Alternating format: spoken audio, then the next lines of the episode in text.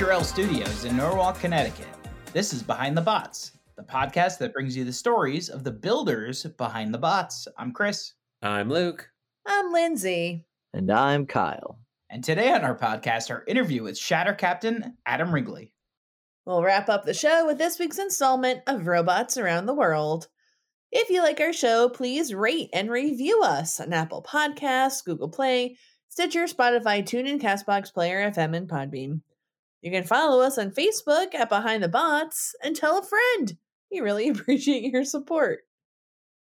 Time for this week's Combat Robotics news. I have three news items for you today. First up, BattleBots captains and builders took home top prizes this past weekend at NHRL. In the 30s, Valkyrie captain Lucy Dew went undefeated to take home first place with her Valkyrie esque four wheel drive undercutter, Kablooey Tango. In the 12s, University of Cincinnati graduate student Jake Hoffman took home first place with his dominant Thagomizer style robot, Maximizer. However, the big story this month was in the Beetles where Big Dill team member Tommy Wong faced an incredibly difficult journey through the bracket, defeating top tier robots Twin Beast, Sea Dragon's Roar, Spartan, Chainsaw Kitty, Synthesis, and Caldera to take home first place in that division. Tommy last competed at NHRL in December 2020, where he took home first place and $10,000 cash as the winner of the very first NHRL finals. He didn't return to the competition for the following three and a half years, And a lot of people, myself included, wondered if his bot still had what it takes to compete against the modern field of NHRL Beetleweights.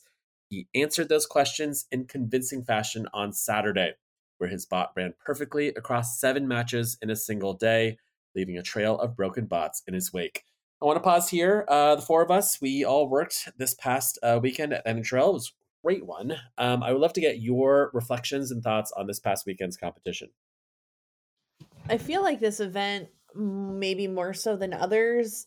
I don't know, that's not even really fair to say, but like it just seemed like the level of competition at this event felt higher than in a, a long time and I don't really know why that is. It just the quality of the bots have gotten so so so good and I was kind of mentioning this to uh uh Luke and Chris over brunch the next day but like a lot of the builders from like maybe the last year and a half year who have you know, started off they were doing pretty good.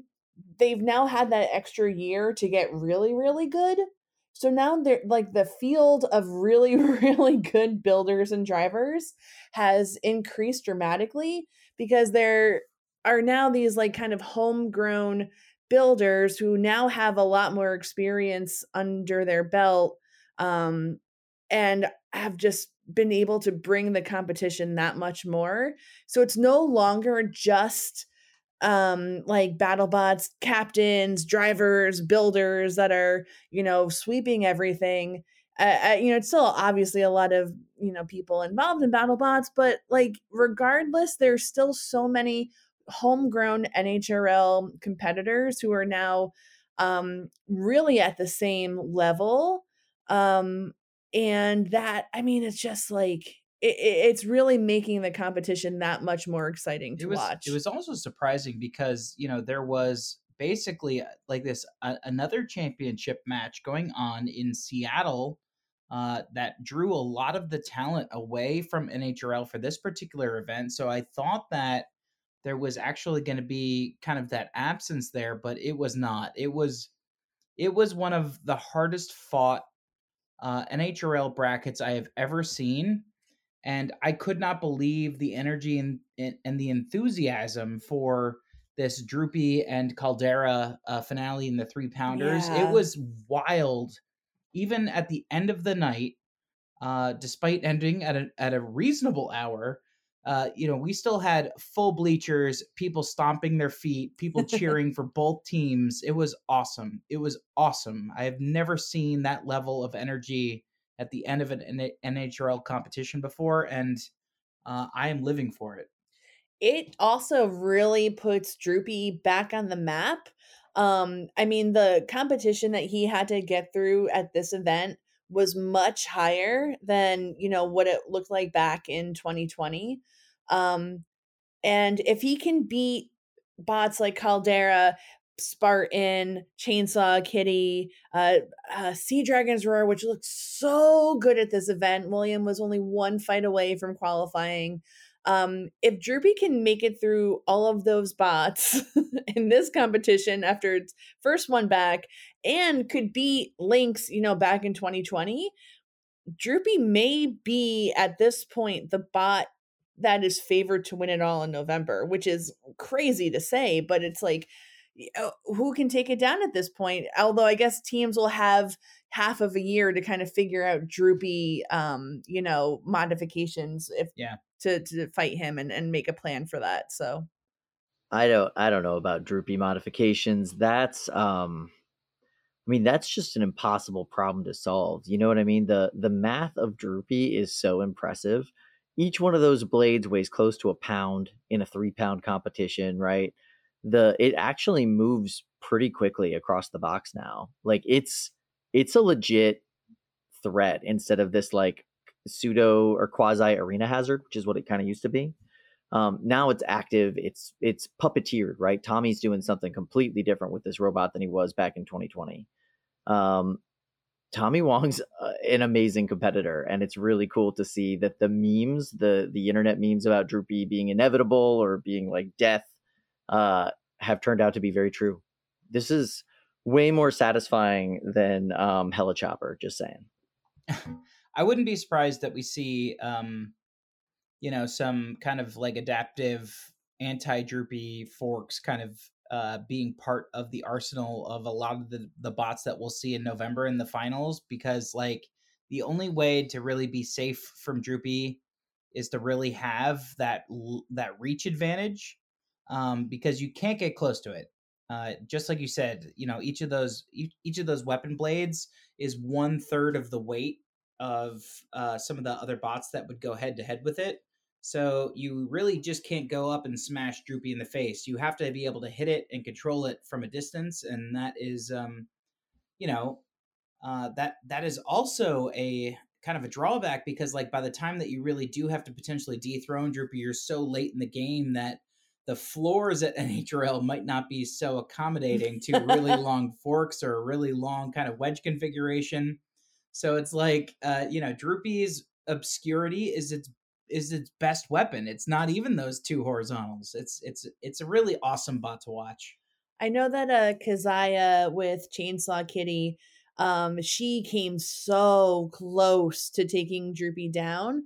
And uh she said she's already, you know, formulating um a counterattack if she were to face Droopy in the finals. Um and you know i'm sure other teams are thinking about it too. She she was secretive about it on discord. She said she wasn't going to share her idea and i don't blame her. Um but uh yeah it, it, it's gonna be a thing because at this point like droopy does seem inevitable. I, I think i think it's it's interesting. The droopy story is interesting because it really shows that this sport is really still very geographic um, you know, in Southern California, Droopy fights all the time. Calvin Iba has told me now for two years, every single time I face Droopy, I beat Droopy, right? And you're like, okay, all right, that's interesting. What makes Lynx so different than Chainsaw Kitty? What makes Lynx so different from Twin Beast, right? Um, or or Eruption, you know? Um, like what what is it that you know about Droopy that we don't know yet, you know? And it's like so cool that somebody who is developing a really interesting, innovative weapon system over on the West Coast can come over to the East Coast and just shock our our competition, kind of shock our ecosystem. I mean, we, we see this so clearly in Brazil. Like Brazil, they are evolving the robots differently down there. And when they come up, they look different, you know, than um than than our East Coast robots. And it's like that is one of the coolest, coolest parts about this stage of the competition because it's not necessarily global yet. Like it's not easy to compete across the world in this weight class. So every once in a while, you know, we see a, a rare and beautiful West Coast bird, you know, fly over to the East Coast and just uh, decimate the ecosystem here. It's just incredible. Um, so yeah, I love Droopy. I am I am back on on the Droopy train.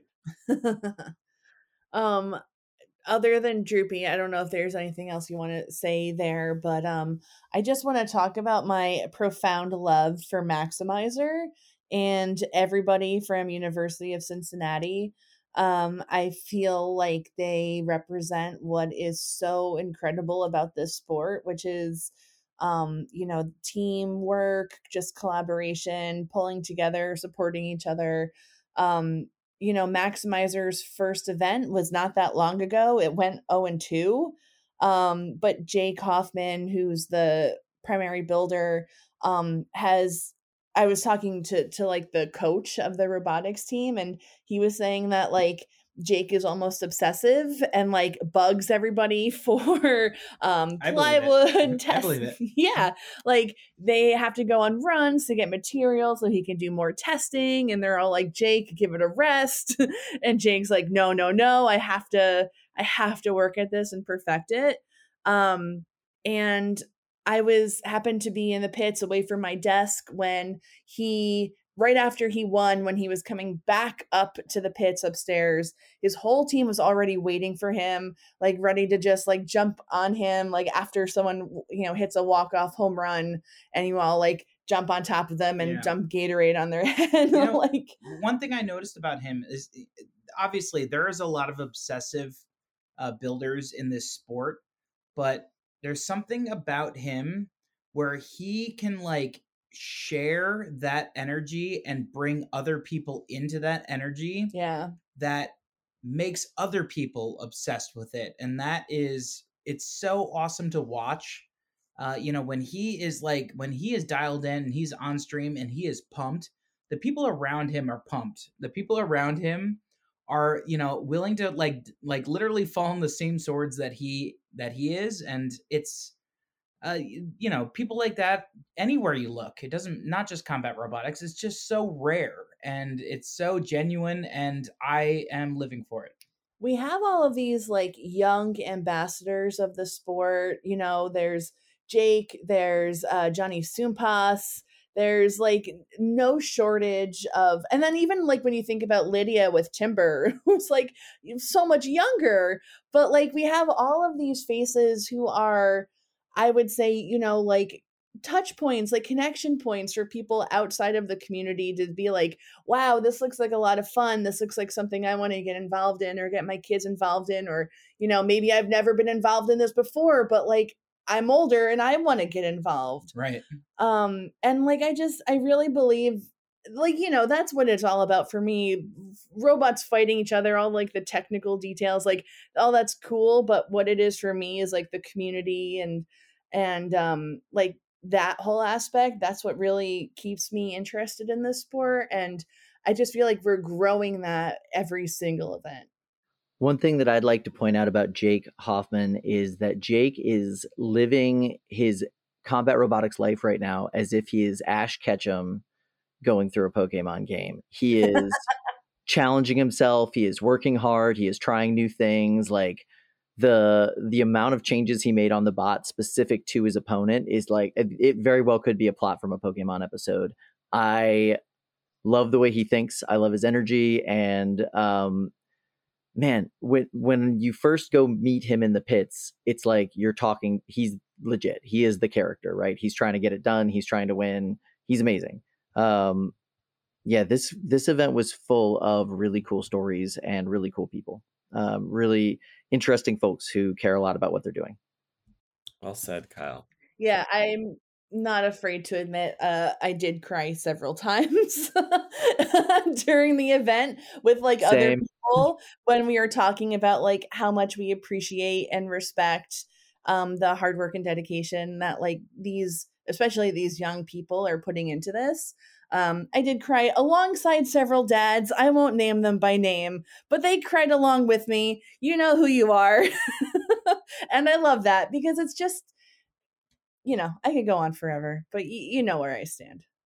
Well said. Yeah, inspiring, wholesome. I love it. Um, I also cried. Yeah, I uh, I I cried during uh, Jake's uh, winner's speech. Just uh, it was really cool to see. Um, somebody who was going 0 and 2 just several months ago and putting so much work into it and coming out with a golden dumpster. And just you could see this is the result of four or five months of super dedicated work. And um, you know it was just apparent uh, on every part of of him and his energy you know uh saturday night which was really really cool. Two more things. um okay good. We I, we, ha- we have to mention well a the surprising outcome that i don't think anybody would have uh foresaw which is that team agvs did not qualify a single bot um which is Besides Chibata. well he is not rato is not technically agvs Yeah, He not on the team. yeah so that was shocking i mean that just tells you like the level of competition Yeah, because those are meticulous robots. Yeah, that's absolutely that's a great point. Um so yeah, that is shocking. I know that they said they that this was their only shot. Kyle, I think you said this and I agree with you. Like they're probably going to find another way to get back cuz I I don't think uh they want to not be there in November. Um but then secondly, w- talk about enthusiasm around Rato um and Chibata. I know, I mean, we had thousands of specifically his fans tuning in the entire day, um, just cheering on for their favorite robot. Like the I mean, cult of personality is like maybe it has negative connotation, but like he is truly a robot pop star in Brazil and the level of dedication of his fans in the chat like I think took a lot of people by surprise, but like I don't think there's anything wrong with that. There are other places that you can go to have more managed, moderated conversations, whether it's the Discord or this time around the Twitch. Like you can have those conversations elsewhere, and it is okay for YouTube to just be uh, the cheering section because I think that's what it is for a lot of you know other larger live streams out there. Um, so none of us were expecting it, but oh my god, like I was so impressed by how much they love Rato, and he was such a nice guy, and he was so sweet, and for him to have built that bot in 20 days and qualify is pretty impressive. Yeah, well said. Uh, I will also say the more people that are watching a stream, the more people that are just going to happen upon that stream or find that stream. Like getting a, a ton of eyes on NHRL as the competition is happening is a really cool thing. Um, I- think that should be, you know, really, uh, we should be thanking Rato for kind of loaning us some of his star power with this last event. It was really cool. Um, and uh, you're right, Lindsay. He's such a nice guy. like, just a genuine, sweet, humble guy. He was super worried about how his bot would perform. I think he was as shocked and pleased as anybody that he did as well as he did. Um, and it's a cool bot. It's not the kind of bot you normally see coming out of Brazil. So that was really neat. Yeah, and he really won decisively against Lil Rip. So good event, just great event. So many of the problems from March I think were addressed and um, you know, if NHRL keeps this up, I think uh, you know, we're gonna really be on to bigger and better things. I think right now, like what they're trying to do, kind of starting the three pound competition early and adding a lot more, you know, cages, refs, uh, judges. Um, you know, that's the limiting factor. It's really, uh, it's so hard to manage that many boxes and that many judges at once. But if they, if they can like start nailing that at every single event, um, we could be running like all of the finals at the same time and, you know, really like putting on a really good final presentation with like good timing and good pacing. Um, Yeah. And that would be really cool. That would be really, really cool. All right. Meanwhile, uh, Mad Catter driver Calvin Eba took home first place in the Beetles this weekend in Seattle at the Robot Combat League's National Championship. In the 12s, it was the Wedgie Lifter bot Quicksilver, run by Seattle's Carrie Weaver. And finally, catch live robot combat this weekend in Colorado, Georgia, and Minnesota. In Colorado, Copperhead team member Casey Coons is fighting fairy weights, ant weights, and beetle weights at the Boulder County Fairgrounds in Longmont on Saturday and Sunday. In Georgia, Turnabot is running an ant weight tournament in Dunwoody on Saturday. And in Minnesota, the Dollar Hobbies Combat Robot Club is back in action this Sunday, where they'll be fighting fairy weights and ant weights at the Dollar Hobbies store in Woodbury. Check out details on these events and more at robotcombatevents.com. And that's it for this week's news. All right, let's take a look back at episode 16 of BattleBots, which aired this past Thursday. We officially kicked off the round of 32 with eight single elimination fights, where we bid goodbye to Jackpot, Lucky, Bloodsport, Shatter, Claw Viper, Skorpios, Rotator, and the 2022 champion, Tantrum. As Verts, Witch Doctor, Hypershock, Lockjaw, Riptide, Madcatter, Huge, Copperhead, and Endgame advance to the next round. I want to pause here and get your thoughts on episode 16. Uh, Chris and Lindsay, you're uh, you, you want to start us off? There was uh, there was a couple of really incredible matchups. Uh, right off the top of my head, uh, seeing the uh, the witch doctor fight with um, Jackpot was eh, maybe one of the most punishing fights that we've seen all season. Jackpot was not looking too great uh, at the end of that fight. Uh, and Witch Doctor was really kind of applying a steady pressure that Jackpot was just really not able to keep up with.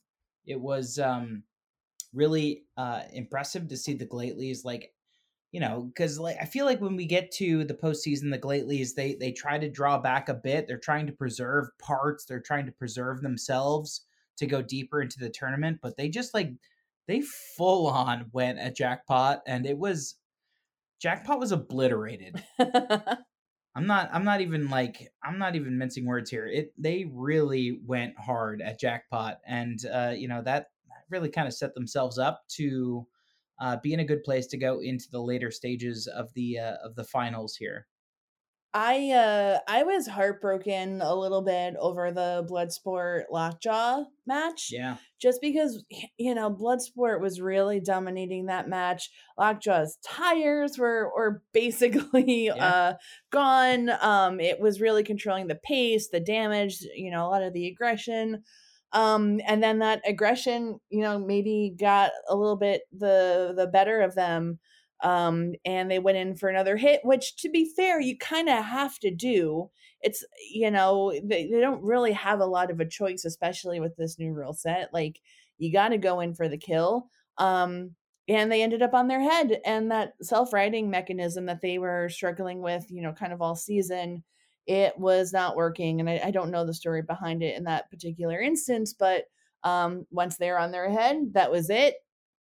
Lockjaw, you know, eked out that win, but um it was definitely shocking and sad and uh, you know just knowing the sheer number of people on bloodsport um and how all of them are so dedicated and all they all have their own you know little job not little job but they all have like their own responsibilities and they all own a piece of that bod and the the teamwork that it takes to kind of pull that off is impressive and it was sad to see that go of course i'm happy for lockjaw nothing against them but um yeah kind of kind of a bummer you hate, you hate to see a bot go out like that in the finals Do you want to touch on uh the rotator copperhead fight at all? Even though we weren't there. we were not there um but it was exciting to see it on tv um i know chad had mentioned uh, that one of our escs blew out kind of right towards the very beginning of that match which affected um you know one drive side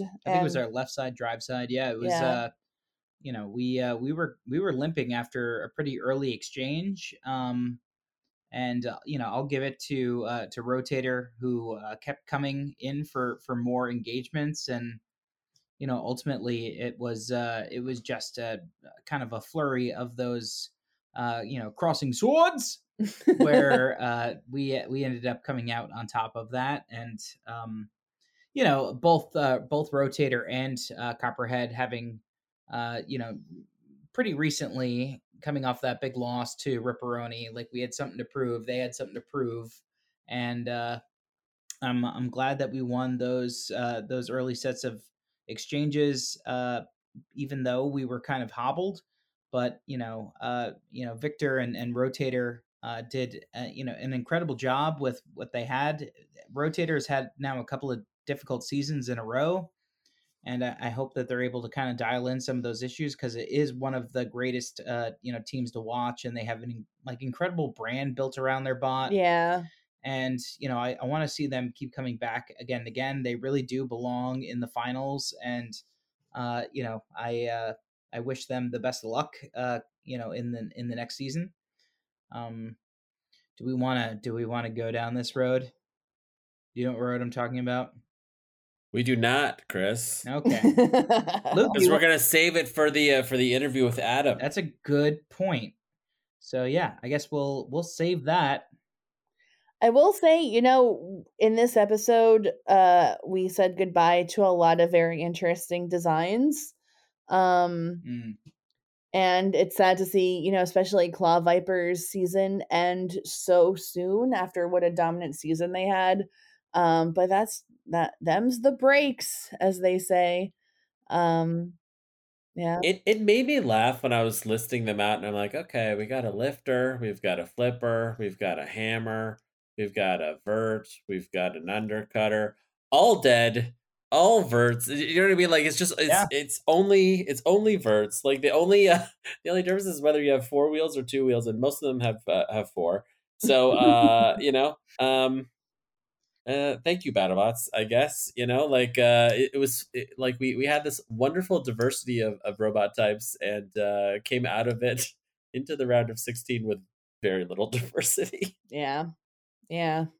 I uh I think that we did the opposite at NHRL this last weekend. It was like one vert in all of the finals.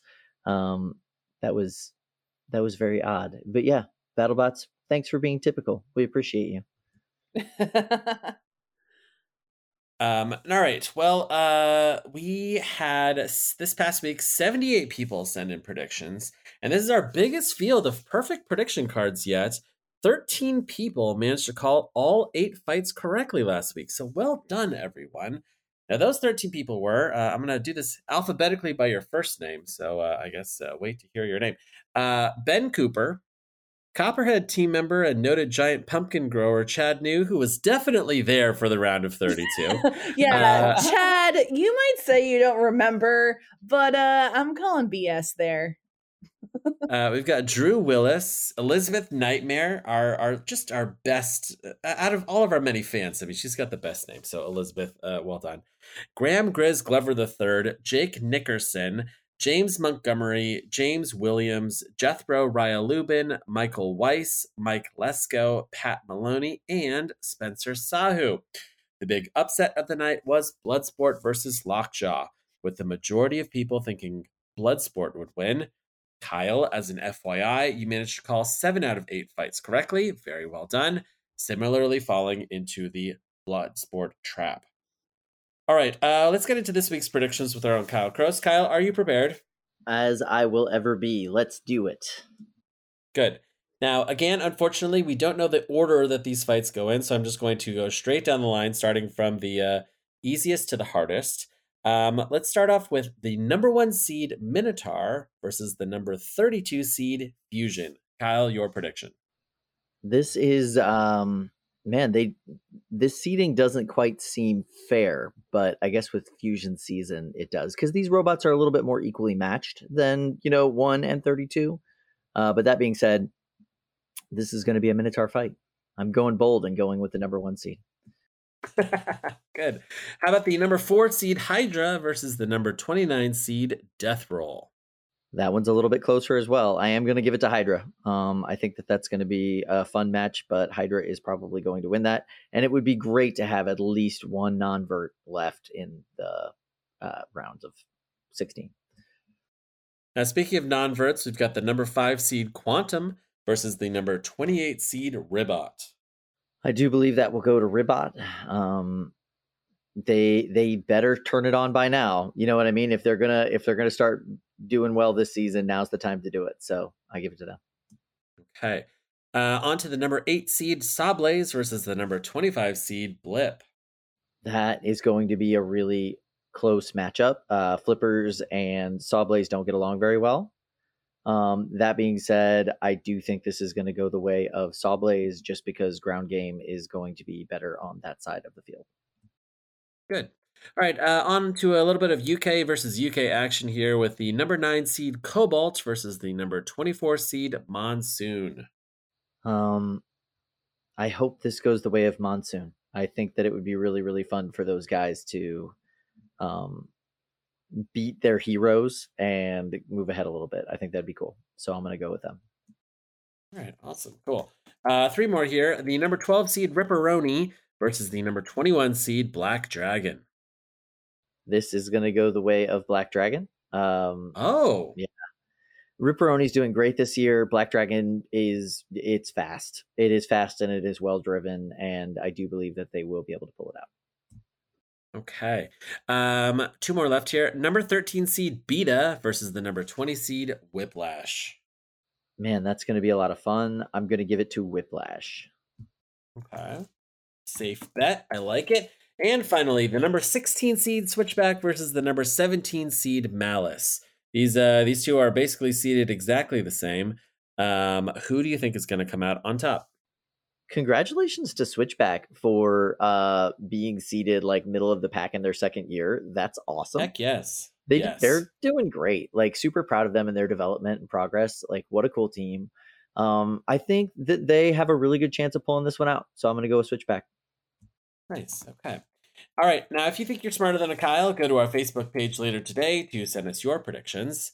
After the break, we'll return with our interview with Adam.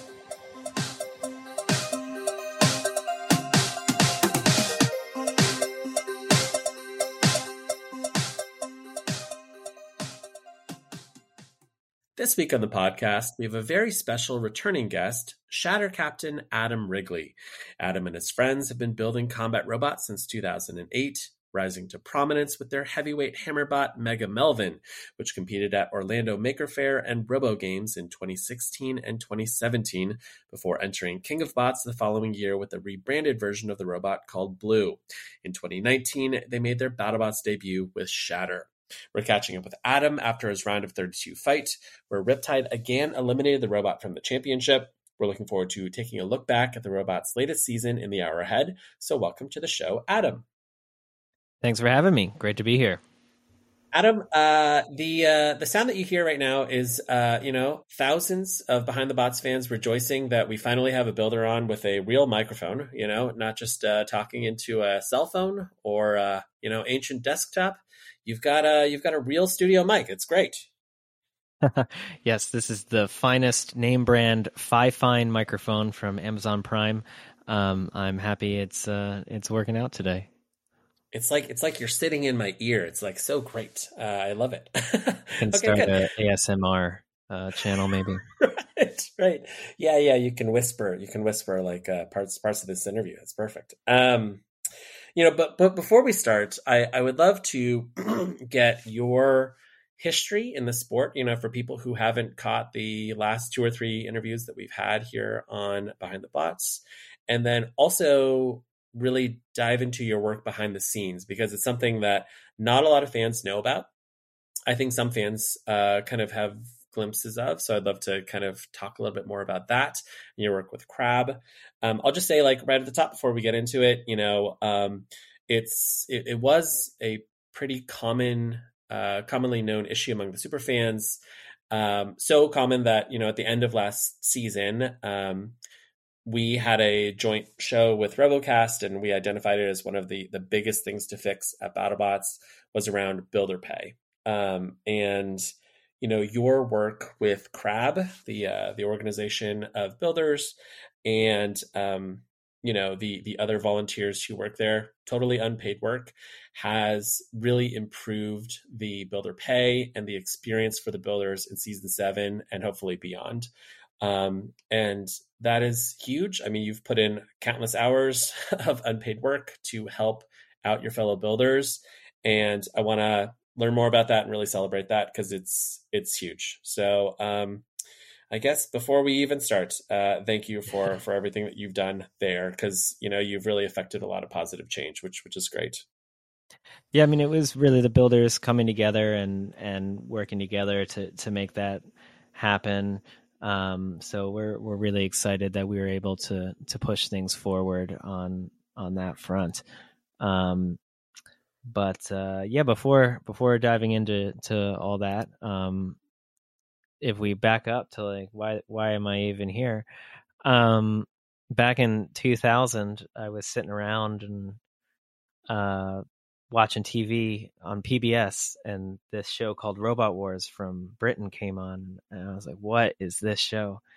um, and that really uh, captured my attention. Um, and so all throughout high school, I was just obsessed with like combat robots. Um, I thought it was the coolest thing ever. Uh, it was just really awesome, and I just was online. I was playing Robot Arena. We were like making mod packs for it um, and stuff like that back on Ace Uplink. And um, I even chose my college because they had a BattleBots team. Um, of course, by the time I went to college in 2003, they'd unfortunately canceled BattleBots, um, so it was no longer on the air uh, and the BattleBots team didn't exist. Uh, when it came time for senior project, we were trying to make a robot for uh, Robo Games, but we couldn't end up getting the budget for it. So my first robot that I actually built and competed with was a year after college in 2008, um, when I made a multi-bot, two 30 pounders that fought together as a lightweight, and drove out to California with my friend Matt Borez uh, from Ohio. Meanwhile, I was in Massachusetts at the time. He had a middleweight shell spinner Bliss. We had a ton of fun at Robo Games, drove back, and then the whole economy sort of collapsed. um, after the economy collapsed, I couldn't really afford to uh, keep doing robots because I lost my job at the time, had to move um, back down to Jersey. Um, I was uh, sleeping in my friend's place for a while until I could get back on my feet. Once I got back on my feet, I was in New York City, and uh, there is no room to build robots in New York, uh, really. So um, I, at the time, I think I was I was renting a room in in someone else's apartment, so I had nowhere to put any any robot stuff. So I took a little bit of a break from robots uh, until 2016. Uh, like you mentioned, we got back into heavyweights, went down to Florida. My brother got into it with me, and and we started building feathers again and and everything. And um, I had a little bit more space to store the robot in like the corner of my bedroom um, or sneak it around in, in the office at work and, and put it in somewhere where someone couldn't really see it or, or start using it as a decoration. Be like, yeah, this, this robot, isn't it cool? We'll just leave it here. um, and so, you know, I still didn't have much space, but, but we made it work, uh, once the, the reboot was on. Um, and then, yeah, you know, the, the rest of the story is, is is also very interesting, but it could detract the uh, the interview. But we fought in China, we fought in the U.S., um, we fought all over the country, and we've had a ton of fun with with the heavyweights and the and the featherweights since since then. Yeah, I am interested in uh, kind of diving into crab a little bit. And first off, uh, I don't even know what the acronym stands for. I'm guessing it's what combat robots at BattleBots. Is that right? So the acronym is a funny story because originally the acronym was RCBA, the Robot Combat Builders Association. Um, but then we realized it could spell crab, and then everyone just called it crab. Uh, so it's the Combat Robot Association of Builders. Oh, it's, it, it's a hard acronym um, for sure because I mean crab is it's just perfect. It's a perfect uh, yes, perfect one. Yeah, and there's so what of is crabby, cra- crabby builders, you know, that Yeah. are uh, you know weighing in, sending you emails all the time. It's great, you know. Yeah, I mean we we all know we're crabby. We we we're not going to deny it. So it fits. Good. Uh, so what what what what does Crab do? When when when was it formed, and like kind of why why was it formed?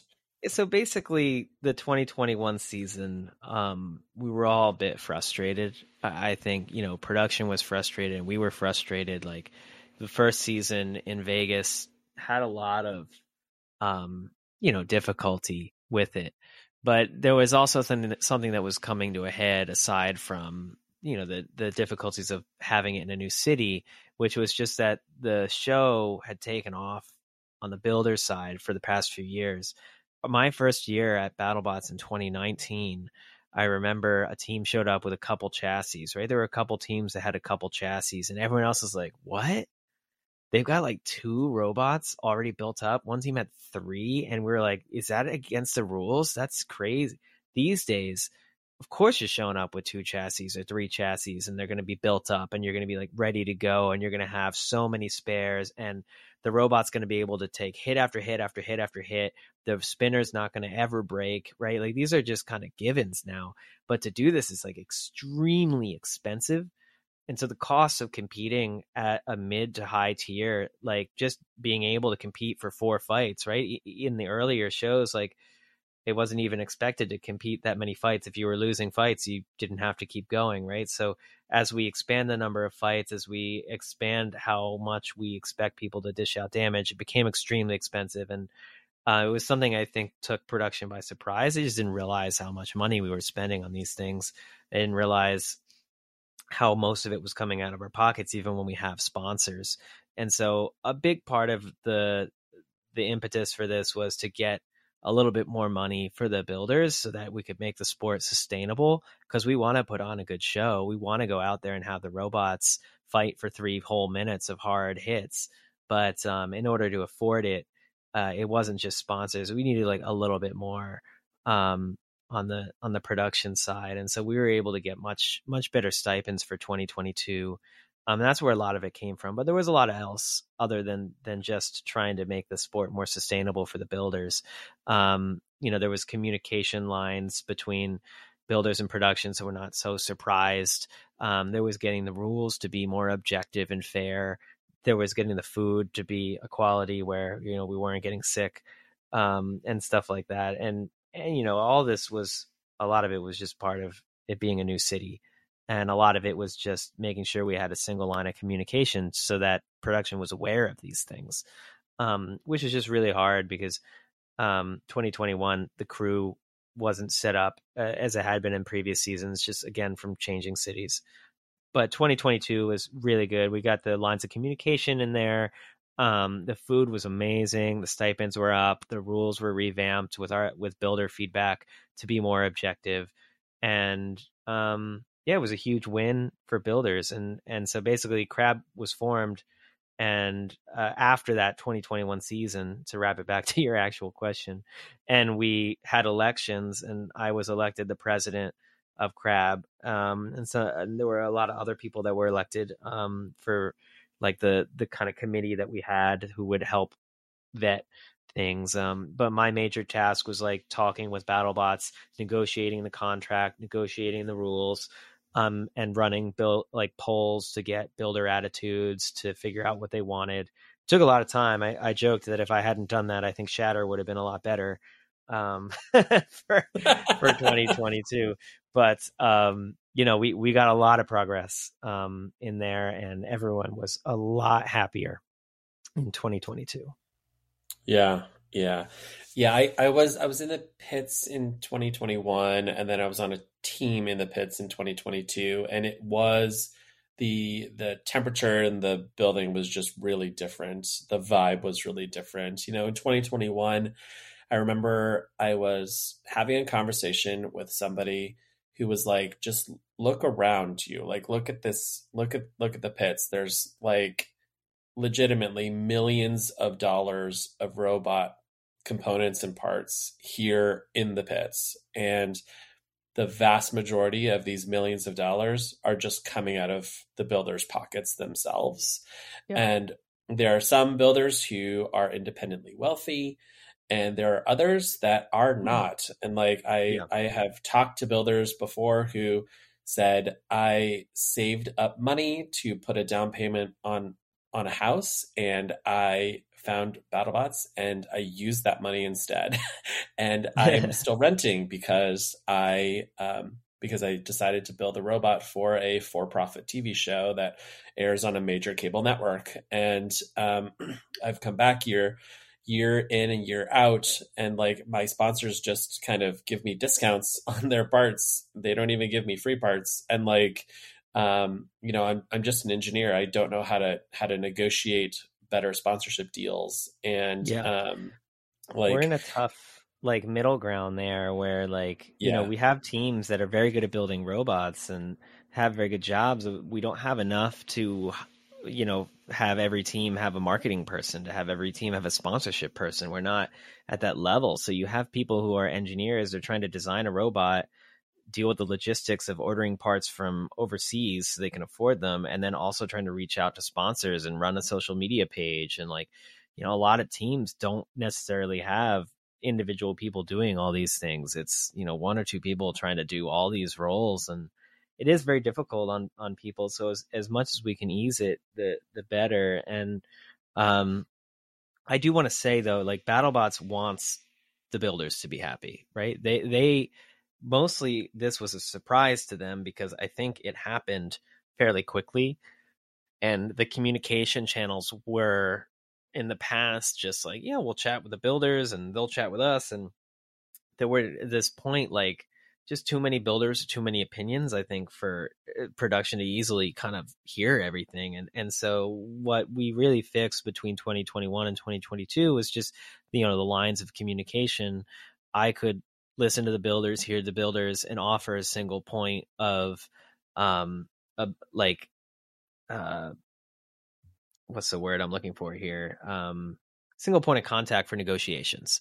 Uh, because up until that point, like if BattleBots made a new contract, you know, half the people will complain, half the people like it. They change it. Now the other half complain, and the first half, like you know, like you go back and forth. It's really difficult. But when you can get a single point of contact, I can listen to everybody and, and try to find that compromise that can make the biggest majority of builders happier and can get it through on the production side. And we can come to that happy medium. And I really think it's all about the communication, which BattleBots was more than happy and willing to put up with, like, or not even put up with, just deal, like, they really wanted to have that line of communication. They really wanted to make it better for us. And um, and so that we we really worked together. It wasn't like us versus BattleBots. I don't want anyone to get that that sort of opinion. It was us working with BattleBots together. Yeah, yeah. I I think you know the sincere hope among the fans and also I'm sure the builders is that uh, all of the great changes that were made in 2022 are going to continue on into the future you know? And i know that you can't talk about the stuff that you're talking about right now if you're talking about anything um, but um, you know, just know that it is seen, it's appreciated, and um, you know, the work that you're that you've done um, has really improved things this past season, and um, just really kind of taken a lot of the personal financial burden off of uh, well some of it you know uh, for for the builders. Of course the builders continue to uh, to to use their own money you know to, to build their robots you but give a, a little bit less give a builder give a builder more money and then they'll spend more money but you know. Yeah. Yeah. Um, I I, I want to transition to talking about uh, the controversy with a big T with a big C. You know, um, I, I know that this happened, you know, in October, and you've had a, a while to think about it. Um, and I know that, you know, like it's probably not super happy memories. Like I get that, and so like I don't want to spend too much time on it, and I don't want to like talk about it uh, like in too much detail.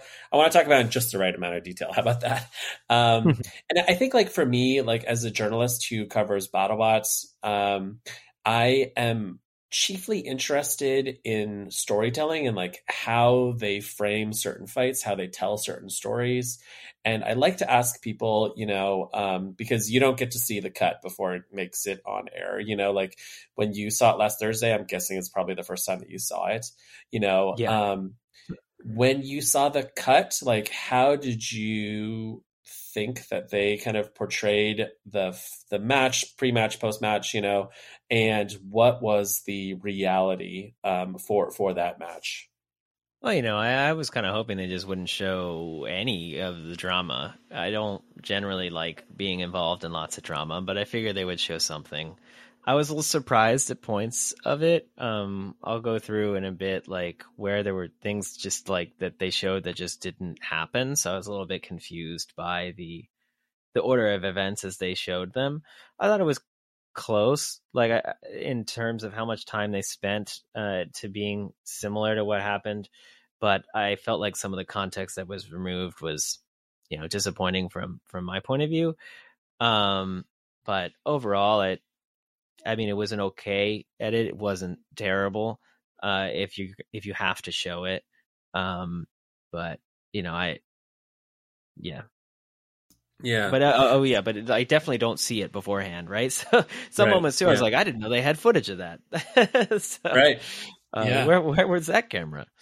Um, um yeah. so yeah, like um, I, would love to to just kind of give you space to just tell your your you know version of events um, here and as much detail or as little details as you as you want and then i've got a couple questions from the fans and then we're going to jump straight into your other robots but um you know i i, I would love to hear you know your your your story here um, yeah. with this and what you think battlebots left out or put in or or, or whatever yeah, so um, just right off the bat, just everything everyone is always wondering is like, you know, why didn't I shake their hand uh, at the end? And, and that was purely because of the way that their post fight interview was conducted. I felt that what Ethan said was disrespectful toward me, toward my team, toward builders.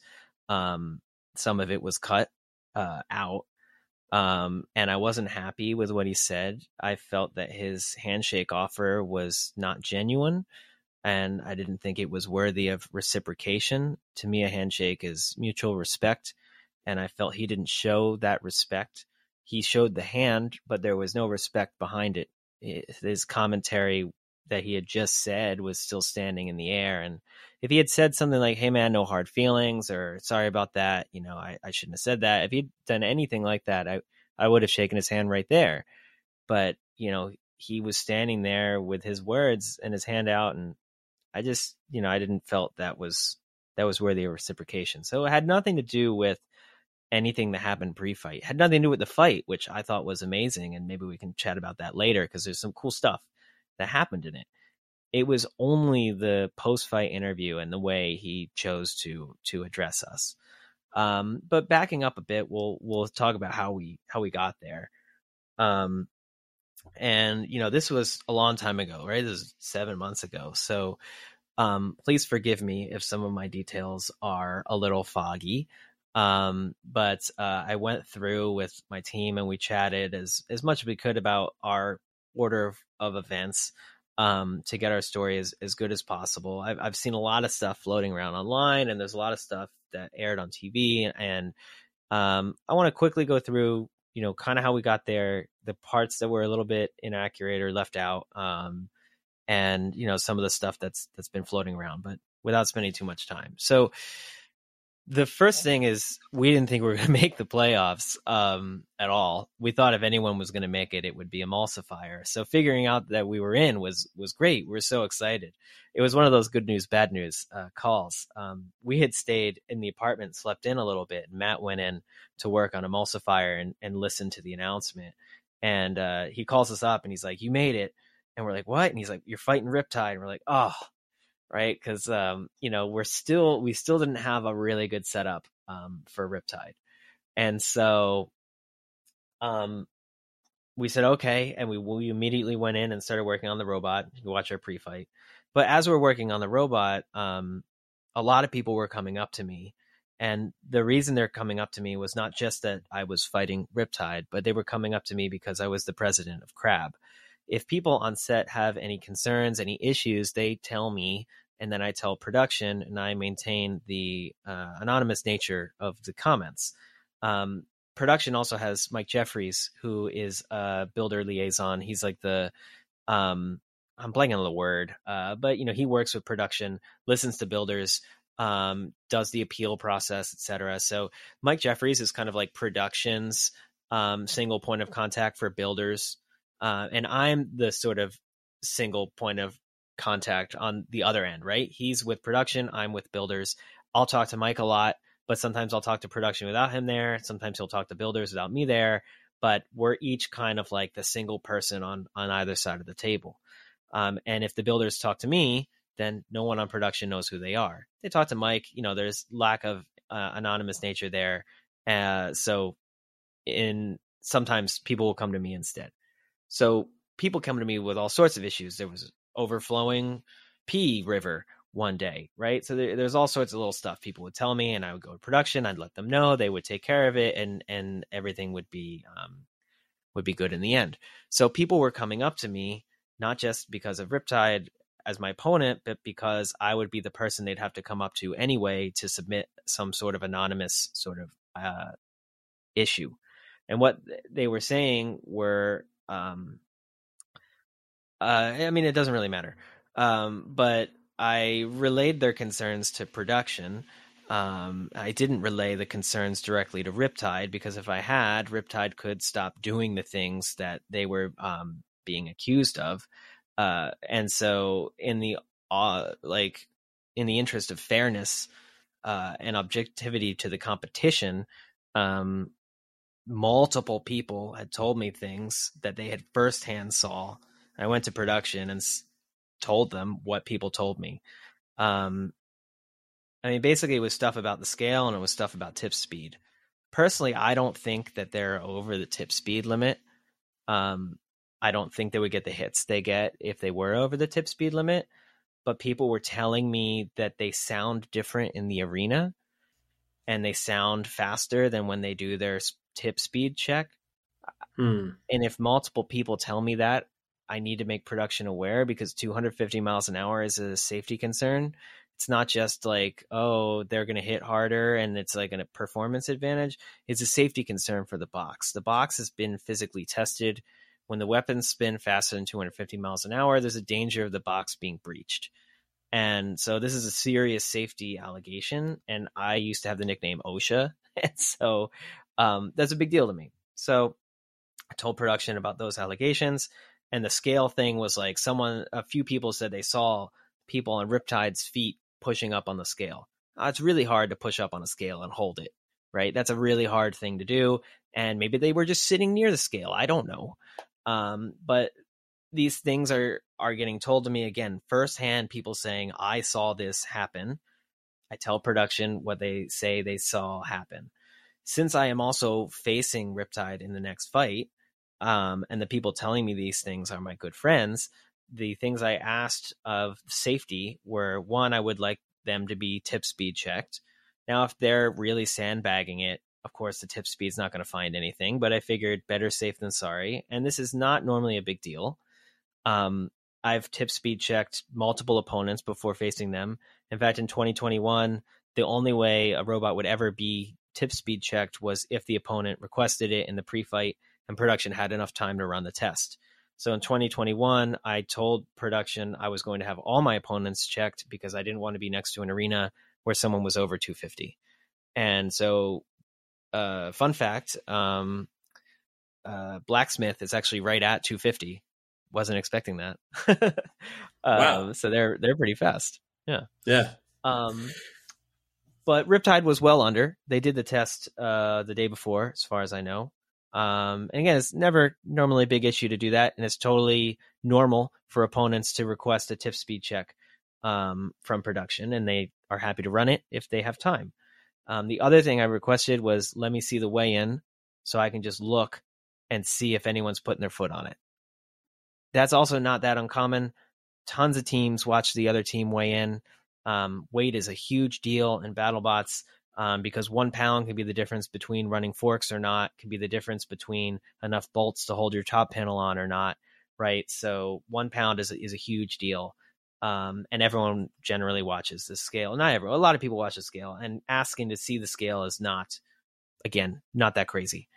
Um, those are the two things I did just to do my part to investigate the concerns that were raised with me in the easiest way possible um, in the lead up to this fight. So they weren't just rumors, they were like firsthand things people had told me, but there is a million reasons why they might have seen these things that may or may not be true, which is why I felt it prudent to just look into it a little bit.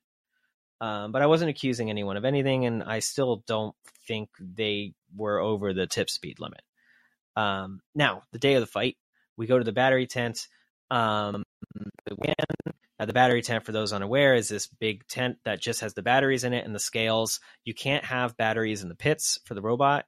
Um, you put the batteries in in the battery tent, you weigh it, and then you bring it out to the um, arena. Um, there's a very specific um, rule about this process um, as well. Uh, basically, as soon as you start the process of your official weigh in, you're not allowed to like change the robot. Um, so it's sort of a big official deal. The way it normally works is is pretty simple. You will get your robot ready ahead of time. You'll weigh it probably a dozen times trying to get it to the right weight. And once you are at the right weight, you will call production and say you're ready to do your pre-fights um, inspection. Uh, you'll do the weigh in and then you'll go out to the arena and do a little function test where you just twitch the drive, you twitch the weapon, you bring it back, and you either sit in the battery tent if um, if it's early, or you go out into the arena and you sit in the arena and wait um, if it's pretty close to your fight, and then you go in, you fight, you leave, but you don't touch the robot um, after you weigh it. There are very few instances in which you would be working on the robot after weigh in. Um, some people will weigh a few parts um, and they might keep the lid off and some bolts off. Um, we did that one time and we were trying to run um, receiver batteries instead of a BEC because we were having receiver issues, but our batteries were small. So we asked permission from production, like, hey, can we plug this battery in at the last minute and bolt the tops on? And they said, sure, just weigh everything, show us what you're weighing, and then do it in front of somebody when you're in the tunnel. Um, we also told our opponents we were doing that because it's very uncommon to be screwing something on your robot in the tunnel. Um, but everyone's generally fine with those things as long as you tell them ahead of time. So you will sometimes see people weighing a robot, some parts, some bolts, um, if they've told production. Um, the rule uh, that I'm trying to pull up this uh, note that I had that had the uh, specific rule in it. Um, ah, here we go. It is rule number 5.6.4 pre-match inspection prior to its match. A robot will be tested for functionality and also weighed to confirm compliance with the regulations. Once a pre-match inspection of a robot starts, no changes are allowed to be made to that to the robot that involve the addition of any parts that affect the weight or functionality of a robot. Removal of parts may be allowed if during or after inspection a part is found to be faulty or damaged. BattleBots officials may allow replacement of that part with a structurally and functionally identical part. And so uh, that's the rule. Pretty simple. Um, you can't change a robot. This is actually instituted to prevent um, like uh, people with multiple configurations from building up two robots and, and constantly like switching the parts and delaying production. Right? It was it was about saving time basically. Um, but you're not allowed to touch the robot or and do anything to it after weigh-in unless again you make it obvious beforehand and get, and get permission. So we come into the tent and um, in our version of events, we see them and they're working on the robot in the tent. And we asked mm. uh, production, and they say they had already weighed in. In Riptide's version of this, um, we walked in and just asked them to reweigh, uh, and they weren't working on the robot.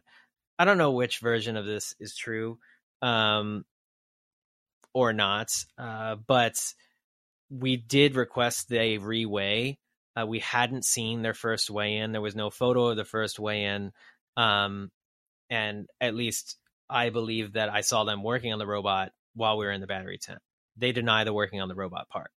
We uh, when we requested they reweigh, they said, "Okay, we'll reweigh if you also reweigh," because at that point we had already weighed in as well.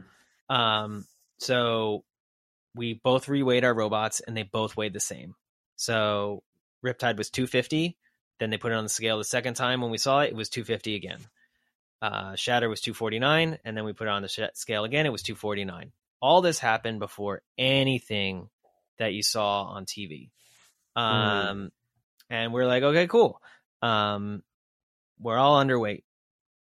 Uh, and we go into the arena and uh, we hear that Riptide is working on the robot again in the tunnel. And we're like, what do you mean they're working on the robot in the tunnel?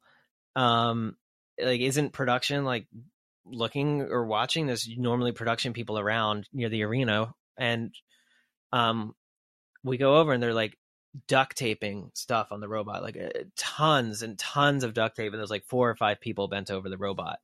Um and i think you know one of my teammates saw that came back and then um eric heard about it and walked over and that was the scene you saw on camera.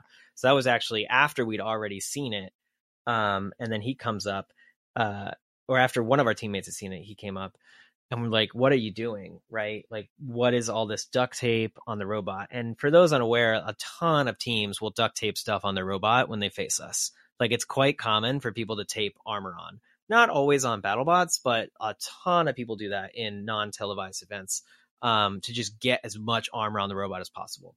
So when we see someone duct taping something on, it is at least slightly suspicious to us. We asked production and we asked safety what they were doing, and uh, the answers that we heard were nobody knew what they were doing. Um, and since then, I've seen online they made a comment where they said, "Well, maybe we should have told production before we did that." And I would agree with that. I, I think a lot of what has happened here are like communication issues. If you're going to do anything on your robot, you have to tell production ahead of time. Now, after we caught them doing this in the tunnel without having told anyone what they were doing, they started to say, "Well, you know, it was it was just for the walkout. We just wanted to make the robot look more like Shatter." Now, the thing about this pre-fight situations is like everyone is always on like got high emotions. Everyone's got like adrenaline, they're nervous, they're excited. Um, and so stuff is always happening in these pre-fights. Um, and people are very very competitive as well. Everyone's competitive and this is the playoffs.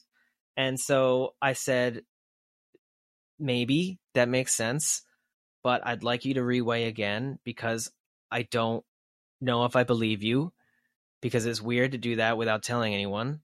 And i don't know exactly how i phrased this at the time but um that was the the gist of it was like you came up with an excuse after you got caught but I don't know if that's true, and I don't know if you were doing anything else. That was a weird thing to do. It was a lot of duct tape. Um, right. So then we asked them to reweigh it, and that you saw on TV. They went, they reweighed, and then they weighed 248. I see people online saying, you know, the BattleBot scales are inaccurate, and that has a bit of truth to it. There's two scales. One scale is black. One scale is yellow. The yellow scale is funky. Sometimes the yellow scale was a few pounds under um, due to some finickiness about it. It was never overweight, and the black scale was generally very accurate. Um, after the round of 32, they stopped using the yellow scale entirely.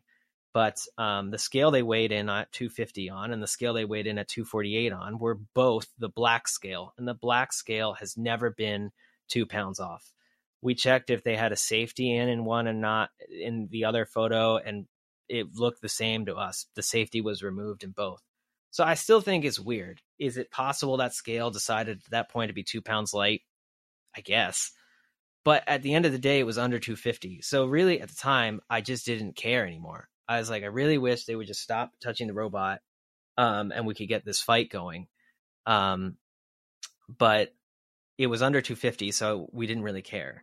Production came up to us and said they really were safety rather. The safety people came up to us and said they really wanted to speed check um, riptide.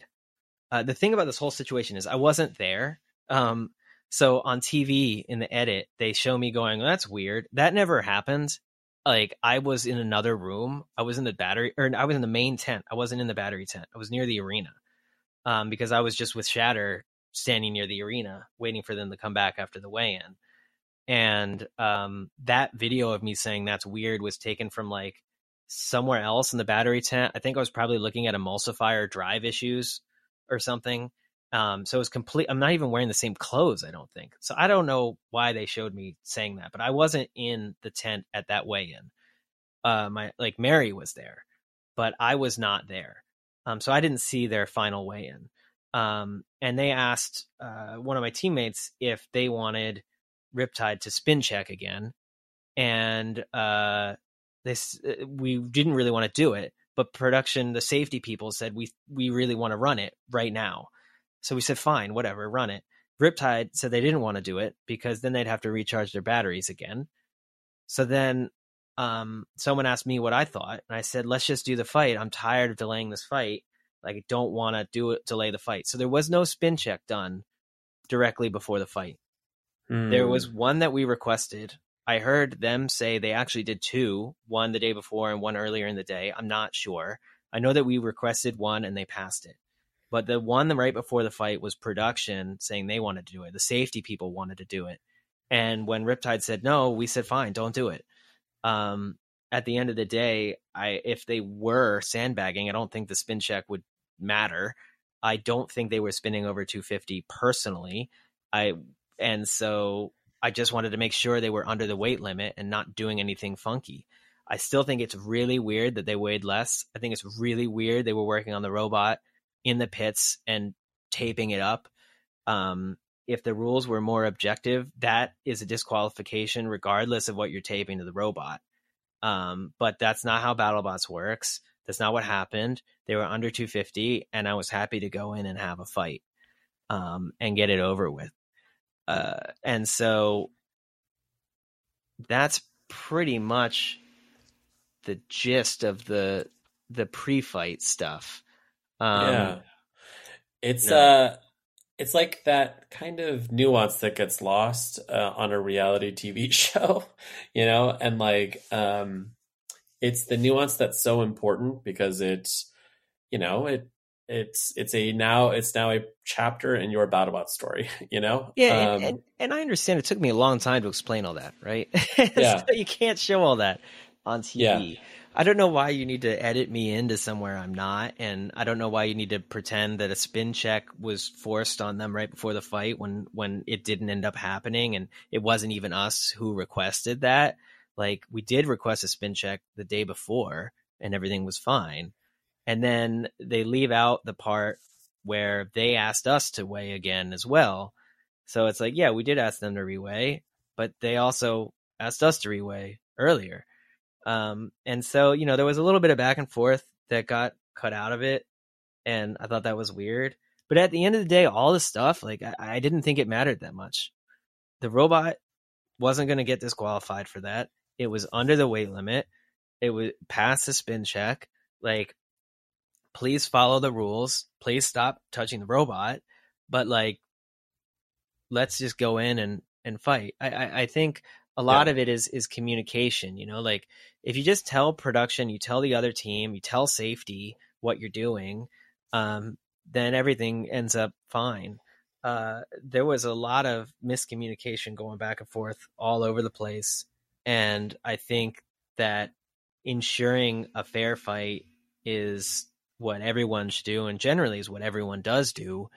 Um, people spin check before fights all the time as well. It's not actually that weird to have a spinner spin check right before a fight.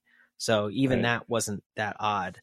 Um, but uh, you know, as I, I know, like people are in a rough spot in the pre-fight, and usually none of this stuff ever gets brought up. We've had tense pre-fights with other teams uh, in all sorts of events, and at the end of the day, we shake hands and we're friends, and we all go have a beer down at the pub and have a good time and laugh about it and do it again the next day. Um, so to rewind back to you know the handshake at the end, um, when they showed Ethan's interview, I remember it being a lot longer than they showed on TV, and I remember a lot more being said. I don't know exactly what it was, um, but I've seen other people who were there have a similar reaction. The reason I didn't shake his hand is that he personally insulted me, my team, and the builders as a whole within his interview. I just don't shake hands with people who have literally just insulted me on national TV like a minute before. Right. Um, Yeah. So that was what it is. I, I feel like everything that happened is just kind of the build up to a fight. Like, okay, you touched, let's just reweigh it, right? Okay, Yeah. like, can you do a spin check the day before? Cool. Like, these are generally normal requests. Some of it was inspired by, again, like first person accounts of things that people had seen that I wanted to just check on to ensure like the sanctity of the competition. But they weren't unfounded and they were from multiple different parties and felt worthy of being checked on. Um, and even if there was nothing being said, asking someone to spin check and asking to see the weigh in are again like totally normal requests that people do all the time. Um, and I do all the time. I'm always asking people to spin check and I'm always there for weigh in. So, yeah. This is um, this is the, the the level of detail of this context is great, and I think like it's really important that you know you had the space to to tell it. It was so funny. It's like you know I went into this thinking, my God, Adam's not going to want to talk about this at all. But um, you know you really kind of described it all, so I, I really appreciate Well, that. Yeah, Um, hopefully I don't open up another can of worms because my intent is like, you know, like Yeah, I, right. I, there's a lot of detail in there. It was seven months ago. I'm sure some of my detail is not 100% correct. And like I said, like all that stuff, like them getting mad at me for requesting it, it's like, you know, I get that people are are mad in the moment. I get that there's a lot of adrenaline going on. I get that we're all competitive people and we all want to win. I wasn't asking those things because I was trying to catch them cheating. I was asking those things because I wanted to ensure the fight was fair. And once we got them weighed in, despite the fact that I was a little weirded out by the way it happened, I was like, they're under 250. It doesn't matter. Like, mm-hmm. let's just get it in the arena. And so right. to be portrayed differently is like, that wasn't my intent and that wasn't how we acted. And so that part of the edit that made it look like we're just trying to catch them, like, we're not trying to catch them. We're just trying to ensure a fair fight. Right. Yeah. That, that was the gist of it. Yeah. Um, Adam, we now have a problem. Uh, we're, we're 40 minutes into the interview, and I have oh, no. yet to ask a single fan question. And we have like 80 of them. Okay. so uh, let's see. Well, you can cut did... like everything I said before. So oh, good. Yes. Okay. good. All right. I'm I'm going to be uh, I'm, I'm going to be you know BattleBots production. I'm going to just cut uh, into the just the most uh, controversial parts. This is perfect. Yeah. Um, okay. Good. Um, so yeah, I guess if we if we take 60 seconds per uh, per question here, uh, we'll get out of here. Uh, you know before tomorrow. But um, also, I would say feel free to go deep on any of these that inspire you because there are some really really great questions here from the fans. And just the volume of questions and the curiosity that people have about your robot really shows exactly how popular it is. Um, so I want to, you know, give you the space for all of that. Um, okay, so I have just a couple of questions here about the Riptide fight, and then we're going to get into questions about your robots. So um, we got a question here from Jesse Mullen who writes: We heard Eric after the fight ask about the tip speed again. Is there any process to evaluate that once a match is finished? Yeah, so I do know that they got some sort of acoustic um, RPM checking tool uh, that should be able to live tell RPMs. I don't know what they did with it. Um, I heard that they never recorded someone going over with it. I don't know if it was something they did the continuously for every minute of every fight. I don't know if they just spot checked people. Um, but I, I know they did end up doing some sort of acoustic thing, but I don't know how. Uh, I don't know uh, much about it. Um, but I know that they never recorded anyone over. I just don't know how often they recorded people. Right. Uh, good question here from Sumi Shek. Um, I don't know, and feel free to say no comment. That's totally fine too. Um, Sumi writes, uh, "You gave great answers in relation to the friction surrounding your match. Would you hope that Ethan Kurtz could learn something from the post-match ex- exchanges between most other teams, and if so, what?" Yeah, I mean, I just think that he takes things a bit too far sometimes.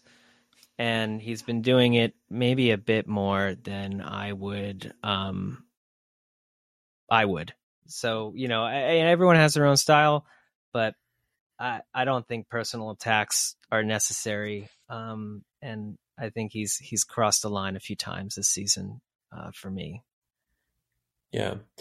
Reagan Bachelor writes, "Hey Adam and Team Bots FC. I'm not I'm not sure if you get this a lot, but the Shatter team has helped me a lot on the BattleBot subreddit, and I wanted to thank you and your team for all the effort you give in helping advance the sport and put on some entertaining fights." So good note there, Reagan.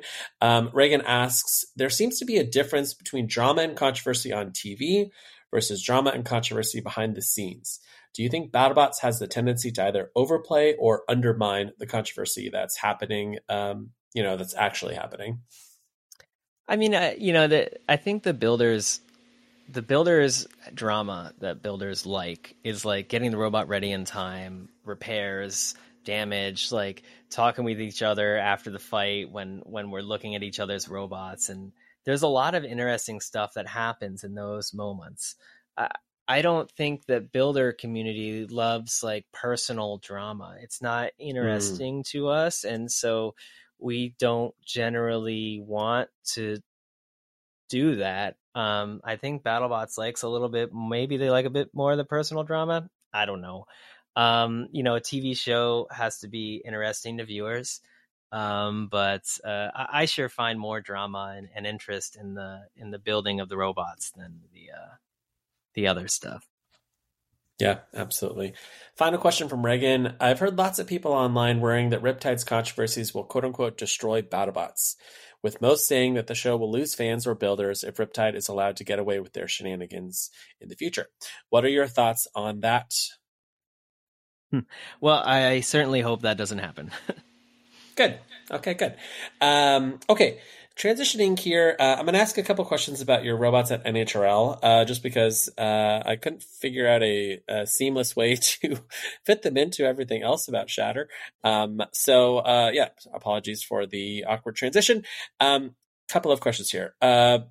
NHRL superfan, about superfan, Ryder Langle um, asks here on Discord Knockoff White versus Depth Charge was such a super destructive fight. What was the repair process like to come back from that? So, a little bit of context for people who haven't seen that fight. Uh, Knockoff White is your walking hammerbot, so 45 pound walker at NHRL, or I guess you can you can weigh up to 45, I guess with the rule set.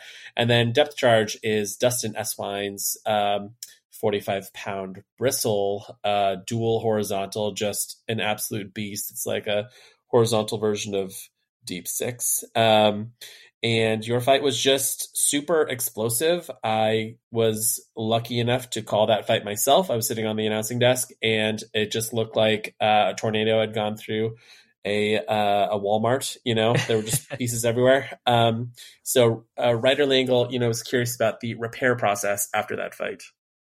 Okay, depth charge versus knockoff white was crazy. Um, absolutely nuts fight. Uh, not exactly what we wanted to do.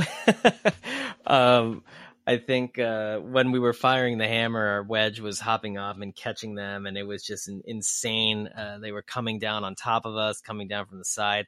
So the repair process for the next fight was pretty simple. We just went to the second robot that we brought. Um, and uh, you know, it, we did end up repairing the depth charge robot um, for a, another fight later. Um, but for the immediate fight after that, we we just switched to our our second chassis. Um, but it was it wasn't completely wrecked. Um, the internals were pretty fine. Um, basically, we had to change the shafts out, the bearings out, um, the the feet a lot of like so basically the the feet were pretty wrecked the bearings were pretty wrecked and the shafts but we had spare shafts we had spare bearings we had spare feet so we just kind of rebuilt the the drive bits um, there. I think i had to get out a spare top because the top had had gotten a huge gash in it actually when they came down from above one time but um you know it it took some time. We we had a decent pit crew that that uh, competition for uh for a feather tournament so we were able to get it rebuilt before we needed it again. Yeah. Good. Uh, Ivan Yang wants to know Is Knockoff White coming back? And if so, what changes are going to be made to the robot? Well, we're certainly hoping to bring it back. Um, I actually thought that it was working really well last season.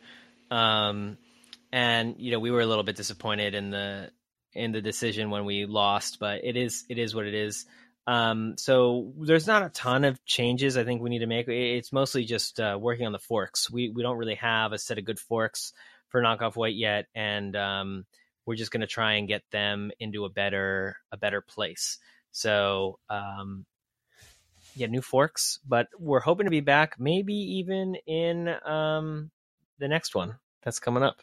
We'll see. Nice June, exciting. Okay, good. Um, I've got a couple of, well, many, many questions actually from the fans about your components, your weapon, and your drive on Shatter. So uh, we can rapid fire these because there are just so many of them.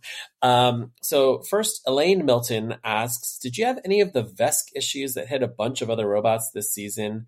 And then also, do you use brushed or brushless components in Shatter and Emulsifier? Cool. Yeah. So um, we didn't have any VESC issues because we don't use VESC. Um, we use um, all brushless motors. Uh, right now, the robots are using entirely Castle motors and Castle electronics. We run the uh, 2028 um, motor and we run the XLX2 controllers um, for all of the bits. Um, there are four of each in Emulsifier and there are six of each in Shatter. Um, Castle, if you're listening, please sponsor us. um, because I'm going to go broke buying all of these components. Uh, but um, we did run into a finicky issue on emulsifier that we have still not gotten exactly to the bottom of. Um, you could see it a few times this season where it just kind of stopped. Um, if we reset the radio, it will come back to life, but it's not a radio Mm. issue because we swapped out pretty much all the radio components and did tons of troubleshooting there. We can't recreate it on the bench. It's not just jamming the stuff because we've benchtop jammed things and they work. What we think it might be is that when you're running the motor in sensored mode and you bring it up to speed and then it jams while up to speed and immediately comes to a halt that that seems to just reset the controller and the controller won't work again until the radio signal resets. But we haven't been able to test that benchtop because it's somewhat dangerous to just jam a motor up at full speed.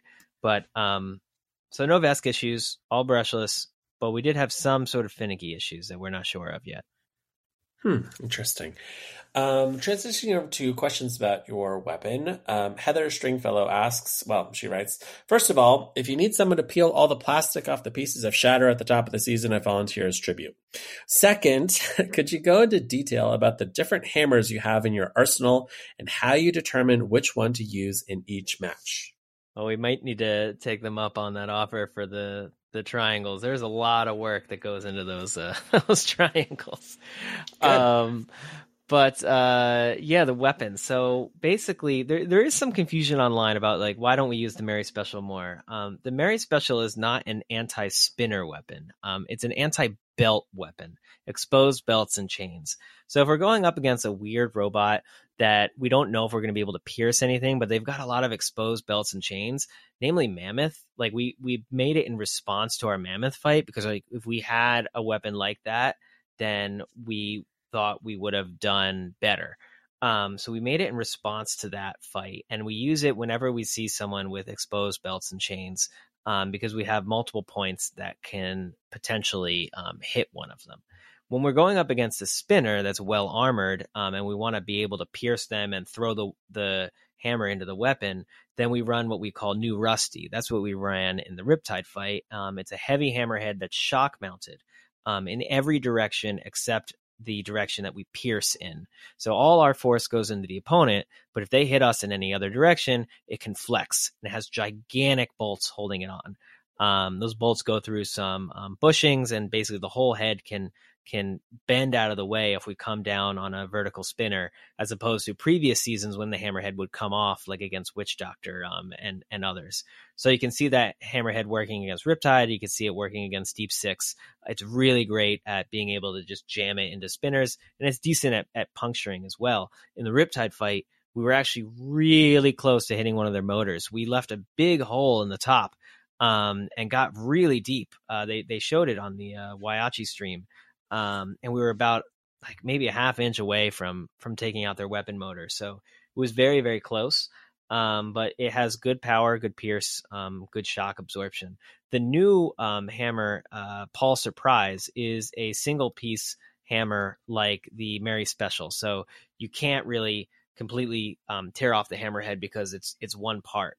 Um, but it's also designed with that sort of curve on the other side. So like maybe if we did go up against a vertical spinner, it just wouldn't be able to get as much of a bite anyway. Just kind of ricochet off that that curve.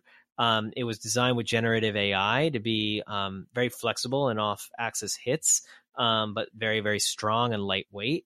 Uh, and it's really designed for piercing and to be very fast. It's it's a lightweight hammer, um, so it can fire quickly and have less hop.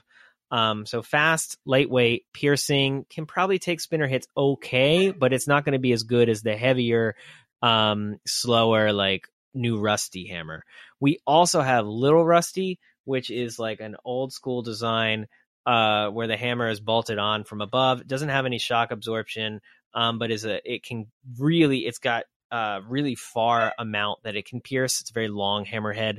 Again, it's fast, um, but it's not going to be great at absorbing impacts. Um, and so basically, uh, Little Rusty, the upgraded version, is like the Paul Surprise.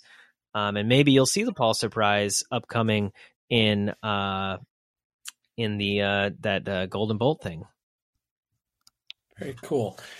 Uh, we got some related questions from Corium9 on Discord, and uh, Corium just asked some really thought provoking ones here, I think. Um, Corium writes I was wondering about hammerhead design. I've noticed a curved beak shape is not used amongst the current hammer bots.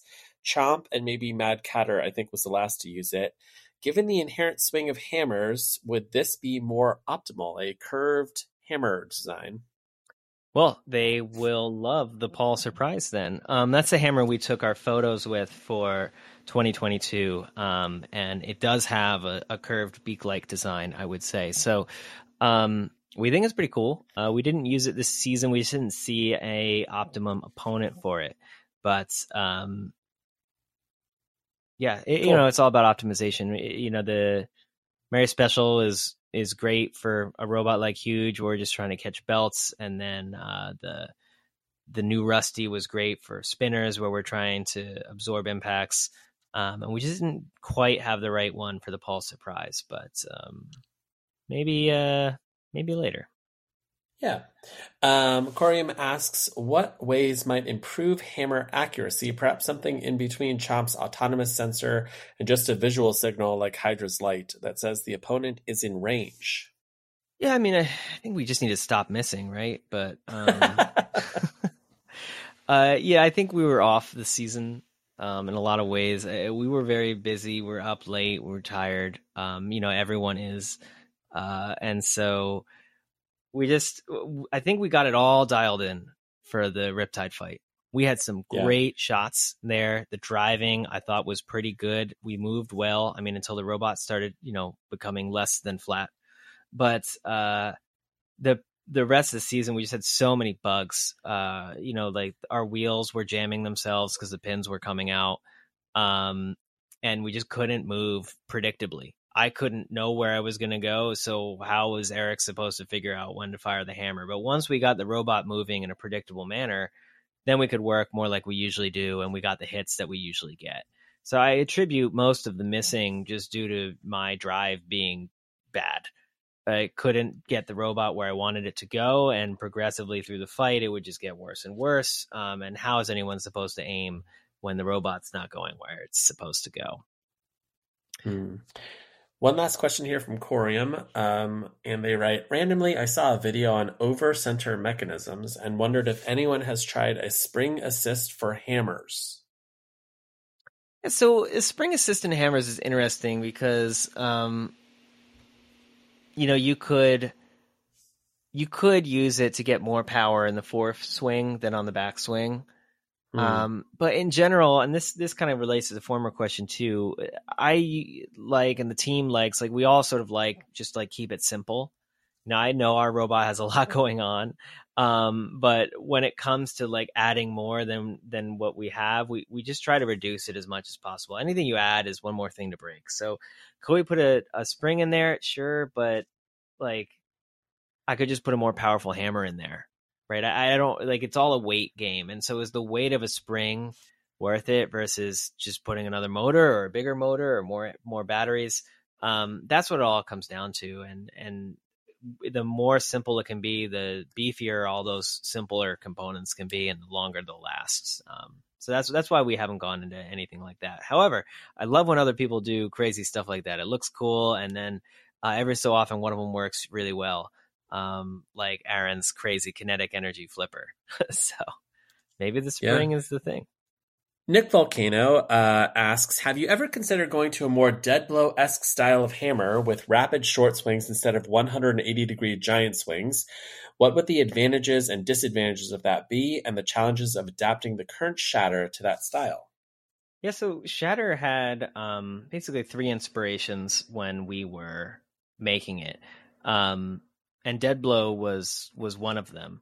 Uh, we wanted to have um, sort of the power of like the judge, that power and fear that the judge inspired.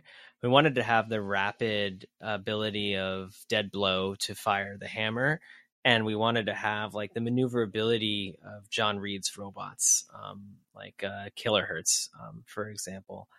Um, and we felt if we could combine all those things then that would really make us the best of the best in in the hammer category. Um, and so we've always aimed to fire the weapon a lot. I think this season we haven't been firing it a lot. Uh, Dead Blow's hammer speed was very high. I, I think maybe too high to really do much damage. Back then, getting that many hits would get you like a lot of points. So they could win judges' decisions by the amount of hits they were getting, even if the hits didn't Mm. do much. Um, these days, even at the uh, like power that we have, it's we need a lot of hits to get damage. But if we lower the power any further, I just don't know if it would do anything at all. So um, there's like a minimum level of of power you need, and basically with a hammer, the less swing you have, the less power you get, especially with an electric hammer. It's just like we just need time to put the energy into into the hammer, and you could see this against um, huge. Huge is so tall that we were only getting half a swing, um, the beginning half before we would hit them.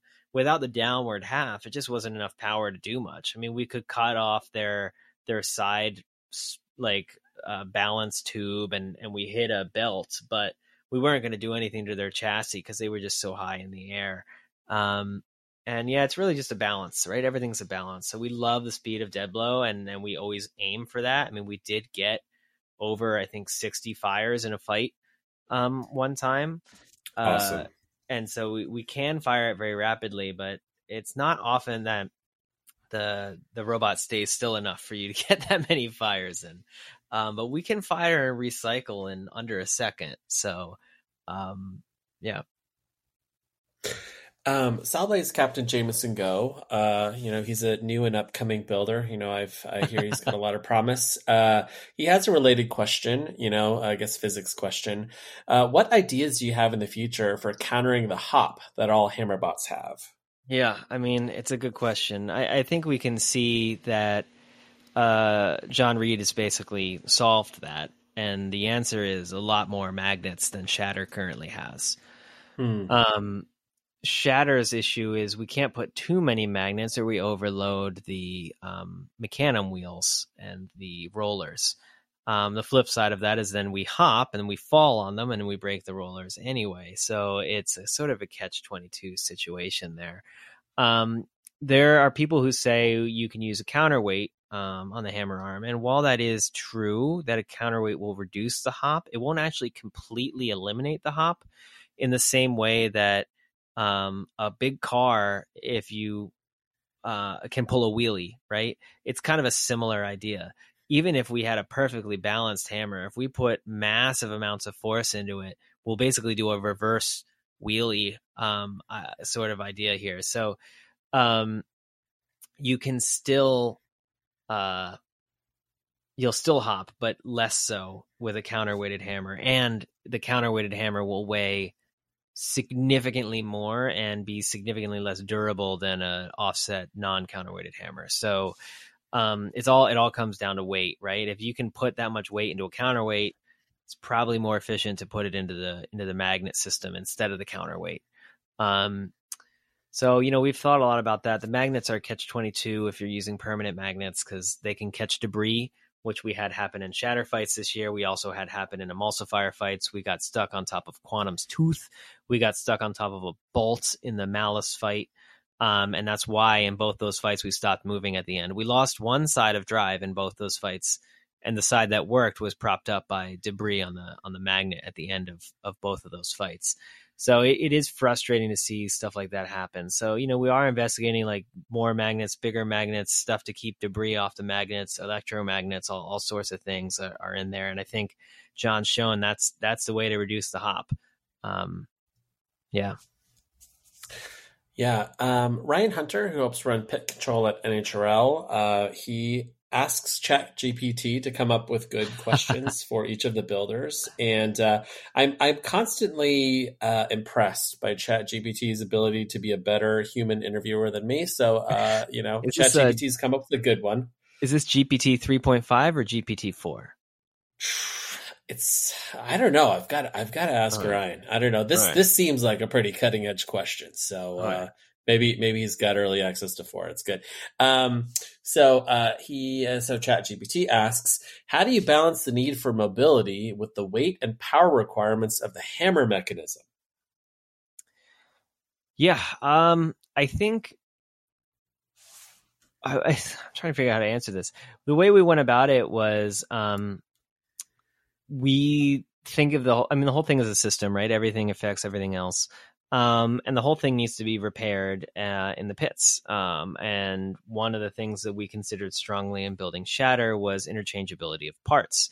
So the motors and controllers um, that are used on the hammer are the same as what are used on drive.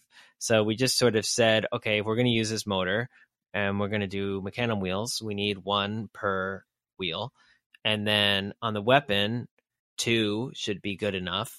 Um, just looking at how much power we could put into it and what was necessary to to move a hammer of approximately the right amount of weight.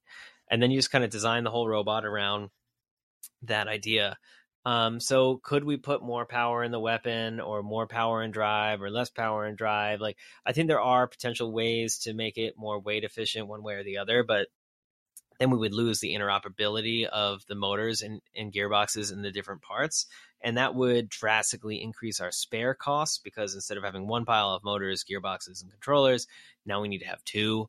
Um, and we're not sure if we're going to lose more drive or lose more weapon.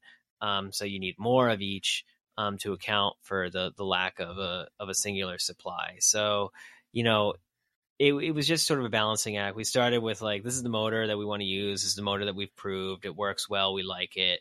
Um, there's enough power for drive, and then how many can we fit in the weapon? Right. It was just if we could have fit more, we probably would have put more, but uh, that was the max that that could fit. Um, transitioning over here to questions about the drive, um, Ryder Lee Engel asks, uh, Shatter runs Mecanum wheels, Emulsifier runs treads, Knockoff White is a shuffler. What did regular wheels do to you for you to hate them so much? So we have run in the past robots with regular wheels. Um, Bliss, the shell spinner, uh, in 2008, that ran regular wheels. Um, the 30 pound bots that made up the 60 pound robot um, Xenogenesis. Those ran regular wheels. Um, we had a 30 pounder that was a it was two 15 pounds multi-bot wedge bot called Boom Boom that ran gigantic um, RC truck wheels. Um, they were really big. It was a hilarious robot if you look it up. Um, our six pound robot driving practice runs regular wheels. And in fact, at NHRL, all of our mini bots run uh, regular wheels, a lot of foam wheel mini bots um. In, in there. So, you know, we use a lot of regular wheels. We just also love using not regular wheels because it's fun. yeah.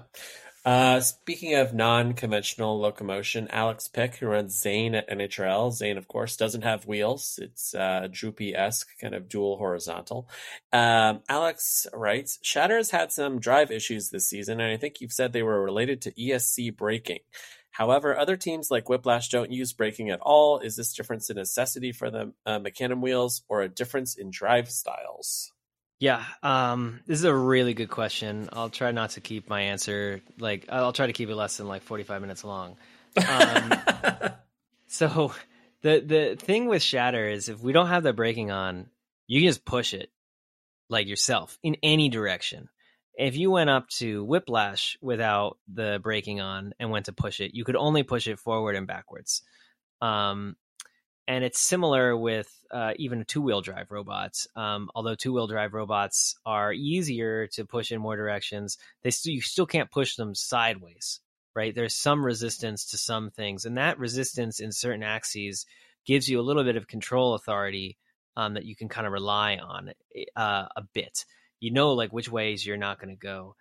Um, with Shatter, the way I liken driving it is it's sort of like driving a hovercraft if I let go, I just keep going whatever the direction as I was going. That could have been sideways, that could have been rotating. The robot will just keep doing whatever the heck it was doing and I let go. Um, and the way I talk about driving it is it's more like I'm guiding it in the right direction. It kind of goes where it wants to go, and I like kind of correct it to go uh, where I want it to go. Um, and that worked really well when I ran the robot at 6S. Um, 6S means uh, six cells of, of voltage. Um, the controllers can go up to 8S though, so higher voltage, higher speed, higher power. And after the 2021 season, I felt that we were too slow. I felt that people were getting around me and that the increased mobility that I had was not enough to counter for the increased speed of opponents. It was the first season I felt slow. Now, we've been progressively making Shatter faster with other reasons, but that was basically the max speed that we could make it at, at that voltage. So for 2022, we increased the voltage. That was one of the reasons the robot became harder to control is that, you know, the robot works really well when all four wheels are on the ground and the floor has been getting a bit beat up and the less flat the floor is the more often the robot's teetering on two or three wheels. When a mecanum robot loses contact with one wheel it kind of just goes in a random direction. It doesn't go where i'm pushing the stick it goes in a different direction. I need to account for that by moving the stick in yet another direction to make it go the original direction that i wanted um, I need to constantly correct spin and drift um, as the robot goes in different ways. And um, again, without braking, it's really um, like a hovercraft, but now it's like a hovercraft that's like slightly out of control. Now, the combination of the floor getting worse and the robot being significantly faster this year made that really hard. If I hit forward, the robot would start spinning and then it would spin so fast that I didn't have time to correct it manually. There's no gyro or anything else in in shatter because i i don't trust those not to break. Um so it's all like kind of manual um control. If you turn the braking on um that'll enable the robot to kind of not quite be a hovercraft so much. If i let go of the stick it'll just stop. Um and that enables me to more easily correct when the robot starts spinning off um, and it won't just spin off into the corner like an out of control hovercraft. Have a little bit more control authority over it. So in the Riptide fight, you know, we turned braking way up. We also welded the wheels uh, pins so the the pins wouldn't come out and jam the wheels, which was a re- problem we were repetitively ha- repetitively having. We also increased the magnet height off the floor so that we weren't getting stuck all the time. All those changes made the robot a lot easier to control, and it makes the robot a lot snappier. I move it where I want it to go. I let go of the stick. It stops. It stays there. It goes where I put it, and then that's where where it is. It's still not the easiest thing in the world to go straight, but it's easier to correct it with the braking on. And it's a little bit different than driving a robot with regular wheels because if you let go of whiplash, the only thing it'll do is kind of go straight or go backwards if you were backing up. It won't continue mm. to turn and spin and, and everything else. And and I think that's the big difference be, between them and why braking helps so much on on mecanums. It's also why I think you'll see a lot more people with braking on two wheel drive robots um, because they do have a little bit harder time going straight than uh, a four wheel drive robot, which just will naturally track um, straight. Hmm. Interesting.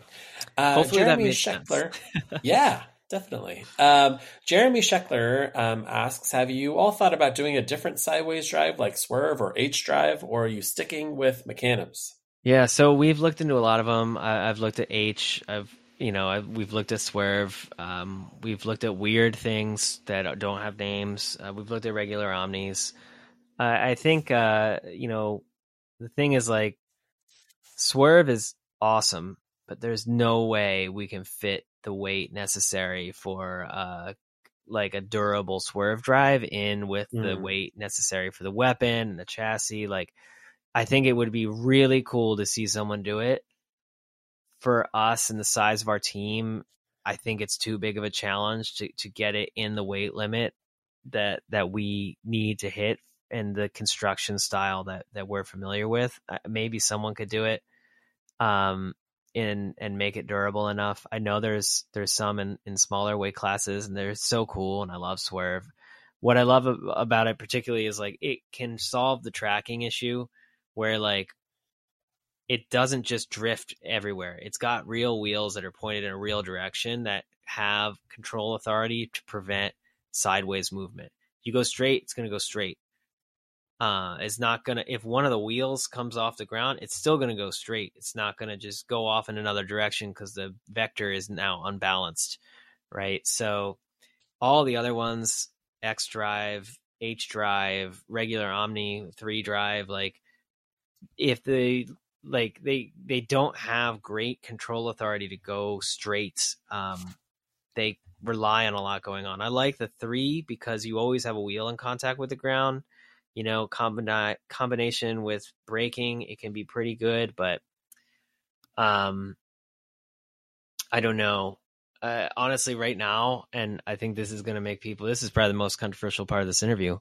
Um, we are considering regular wheels on Shatter.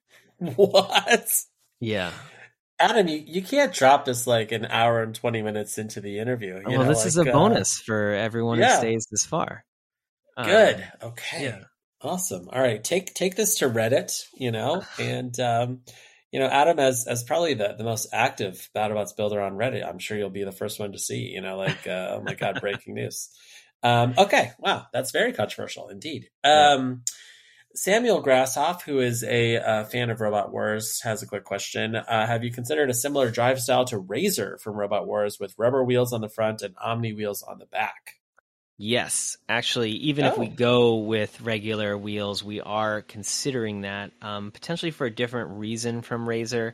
Um, Hmm. With regular wheels, you can get a lot of scrubbing with magnets. We would still have a lot of magnets um, regardless, and Omni wheels at the back can reduce the scrub um, while maintaining a four wheel drive pa- platform that's pretty balanced.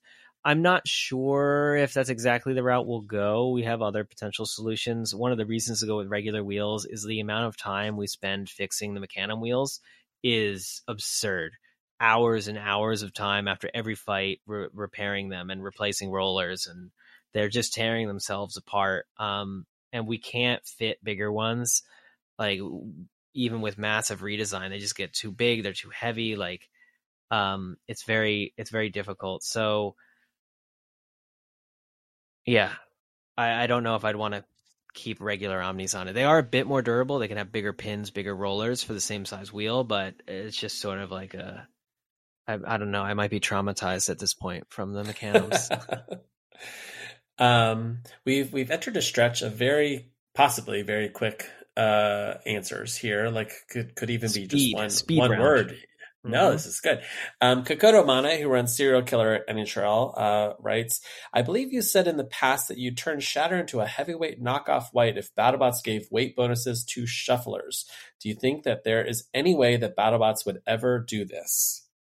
Yeah, um, I don't think they're going to do it, but I stand by that. I definitely want to make heavyweight knockoff weight. I really love driving knockoff weight. Um, it's it is just you know when you're heavier than the opponent, it's just this like imposing like thing, and it goes exactly where I want it. It turns, it stops, and it stays Mm. put because it's just like this rubber mat on the ground basically when it stops and goes straight and and it just pushes people and it, it's so much fun so um you know the the code name for uh for one of our designs in the mix for next season is is project cow um Mm. for heavyweight now it won't weigh 325 pounds because we won't have the the rules for that and it's not going to have shufflers because that wouldn't be an efficient use of, of weight but the intent is to make the new shatter drive and act more like knockoff white um in that it is a formidable pushy robot that you don't know what to do against and then when we fire the hammer it hurts um Mm. so uh that that's the goal um this past season as a driver it was so frustrating not to be able to put the robot where I wanted. And although we got it pretty dialed in towards the end of the season, I just kept feeling that I wasn't using the Omni wheels to their maximum potential anymore. I attribute this mainly to the shelf. I think if the shelf wasn't there, then we could stick with the Omnis and I could drive in circles sideways around people. But I just I just look at the tape and I look at the arena and I think about how I'm driving. I can't do it much with the shelf there. Right. There's just no room. The robots are big and there's so many kill saws and, and everything else that like the advantage that I had in previous seasons is not there and I'm just kind of losing the pushing war um which feels more important um at this point. Hmm. Uh, Wes, who is building a robot called Death Punch, uh, asks which would be the better robot, Shatter with treads or Emulsifier with mecanums? um, hmm. I guess Shatter with treads would be my pick. Okay. Yeah. Good. Uh, Mitch, who runs Pe- Purple People Eater at NHRL, has a good hypothetical question. If you were to put Shatter against the heavyweight emulsifier, oh, wait, oh gosh, he wrote this in a weird way. Okay, uh, yeah, basically, if you put Shatter against emulsifier, uh, who do you think would win that fight? Well, we did this fight once um, in the feathers. We had a knockoff way versus emulsifier at um, at uh, Motorama, and Emulsifier won because that season we couldn't get the motors to stop vibrating off the gearboxes on on knockoff white. So eventually, one of my drive sides uh, quit, and we just kind of spun around in a circle. At the heavyweight scale, you know, it's tricky. I, I think a fully operational, like dialed in emulsifier is going to be near, like really, really, really hard to beat right? And and this season in the regular season, I don't know if we got to see a fully dialed in emulsifier. I know we're having some traction issues here and some weird drive cutout issues there, and the forks we couldn't get to run right, and so you know there was there was some weirdness. If we get it working like the feather, ooh, it would be hard to bet against it. Um, but you know, we've got a lot of we've got a lot of tricks up our sleeves too. I think it would be a close fight. I think it would be a good fight. Um, I don't know who I'm betting on. Hmm. Well, I hope I see it in season eight. That'd be great. um, Mitch has a follow up question. You kind of already semi answered this, but um, if you were to rematch at the Feathers, uh, so knock off White against 30 pound emulsifier, do you think that you could take emulsifier in that uh, that follow up match?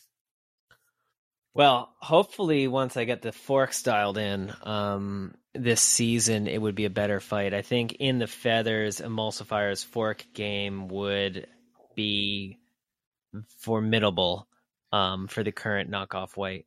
But when you're going up against a 45 pound robot with an inch of UH and W on the front and a hammer that can pretty much pierce almost anyone's top armor, it is tricky. There are exposed yeah. belts and things on Emulsifier, and uh, emulsifier doesn't weigh 45 pounds so anything can happen um, we the reason we lost the first fight i don't think would be the reason we lost the rematch so i don't know it's it's either uh, we win with knockoff white or knockoff white gets like completely obliterated there's right, no right. there's no bottom armor on knockoff white like at all it's just holes so uh, if he gets yeah. down there it's bad uh, Mitch has a really nice note here. Uh, so Shatter and also Emulsifier at NHRL were big inspirations for me in my earlier experiences in the NHRL community, and seeing you guys helped inspire me to quote unquote finish my beetle. So keep up the great work. Um, well, Ryder nice. Oh, yeah, exactly. Thanks, Mitch. Um, Ryder Leangle uh, has a question here. Do you agree with the decision that BattleBots made to put Shatter in the tournament over Emulsifier? I thought that it had the better showing with closer fights, but Shatter has the history with BattleBots in particular.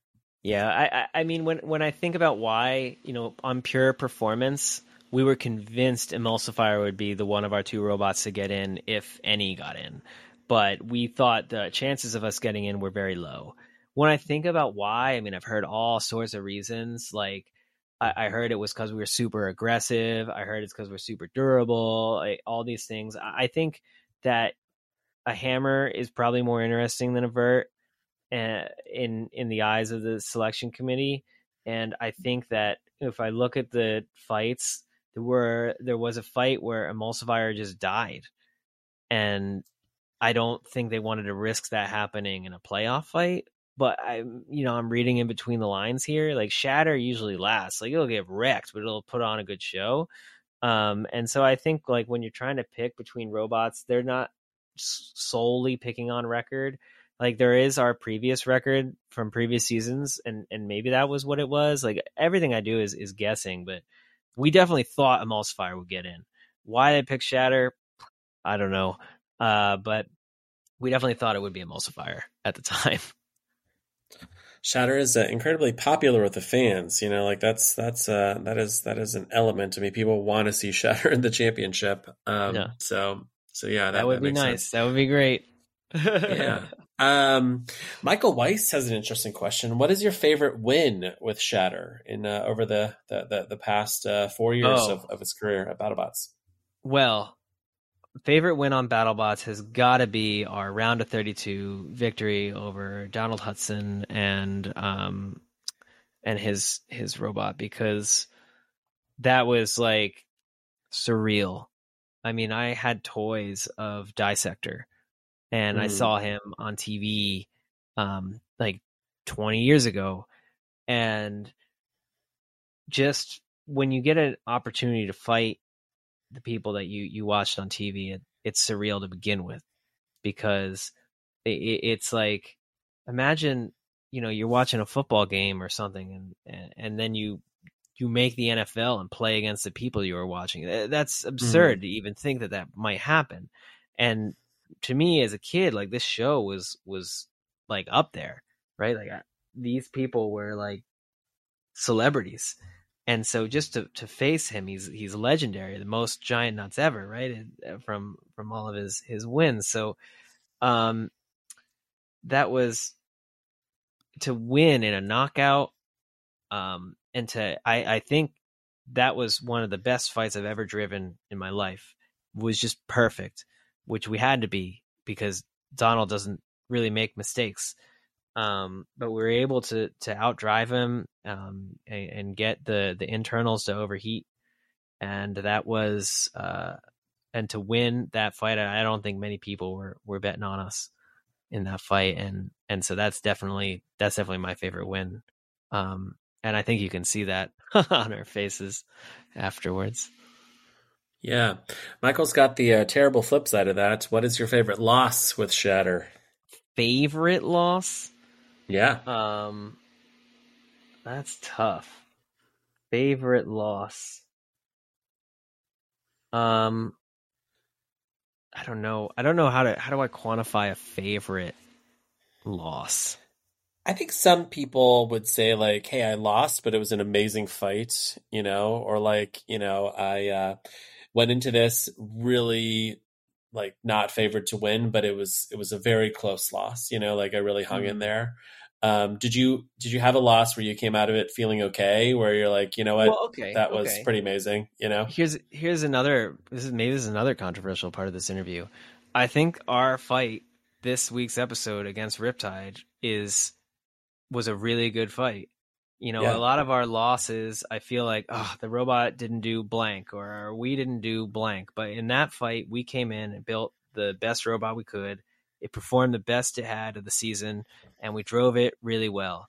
And there were some moments that were really close in the beginning of that fight we got some really good hits. Um, we got some really good damage that just wasn't quite where it needed to be, and then we got destroyed, and we got really wrecked. And we kept taking those hits for a long time, um, which I also thought was impressive. Right, like once the forks came off, we lasted way longer than I I thought we would, and the forks worked really well until they came off.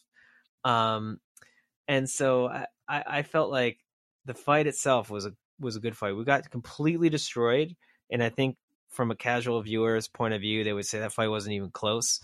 But I think we had there were moments where it could have gone back the other way, and that's what's always interesting about Shatter or, or any of the Hammer losses is that like they are literally like hit or miss. They'll either hit the tiny target they're going for, which will cause just the right amount of damage, damage that part, and then they can win the fight, or they'll get completely trounced. uh, but it doesn't mean it wasn't close, and it doesn't mean it wasn't fun. And I, I mean, it's it was crazy to see Shatter bouncing off practically the ceiling and and everything else. I thought that was a wild fight. Nice. Um, NHRL builder Chris, Chris Weiss has a thought provoking question. What kind of robot do you think will be the first to win the giant nut in this modern era without a spinning weapon? Hmm. And follow up question when? Okay, well, I mean, maybe it already has, right? Um, True. That's so- true. You know, when is it going to happen for the first and or next time? Could be is- now. Could be yeah. two weeks from now. Yeah, it could be, could be two weeks. I, I think like I still think hammers have a distinct advantage within the field. Uh, I call them targeted damage robots. You know, they're aiming at parts of the opponent that aren't used to be normally aimed at. And if you get enough hits, you're going to hit something important. And our strategy for a while was the the mecanums to kind of pirouette around people, but I think you know maybe we need to take more of a SawBlaze approach where we scoop them up, run them into the wall, and then instead of hitting them once with a with a disc, imagine if we had SawBlaze with a hammer, scoop people up, run them in the wall, and just hammer them 15 times, mm. like dead blow style. But with a hammer yeah. as powerful as shatter, if we hit the same spot that many times in a row, like that's that's going to mess some stuff up. And I mean, that's what Beta did to us um, in our fight this season um, when we picked horribly with our with our setup. You know, they took advantage of that, drove us in the side, drove us in the wall, and just hit the same spot so many times. And you know, we had an insane armor setup that was able to take it, but I don't think many people could have taken those hits, and we did end up losing because he did end up hitting our our weapon chain in the midst of the those flurries. So, I think hammers have a distinct advantage if they can get a, a decent drive game going, and I think everyone knows that flippers like Blip and uh, and uh, Hydra ha- are are hugely um, scary to the field um, with the power they have these days. So, you know, it's it's probably a hammer or flipper. I, I think it's really difficult for a grappler to win or a lifter to win um, these these years. I, I, don't know if if it's enough. Um, you'd have to be perfect, perfect to win with a, a lifter or a grappler because you're just giving up on damage practically with the way robots are built these days. Um, oh, and then of course Quantum. I love Quantum, and uh, mm. I would love if if they were the ones to to do it. The it's such an absurd robot. Like, let's just not have any armor really at all, and have a giant head that looks like a a, a dinosaur that clamps people to death.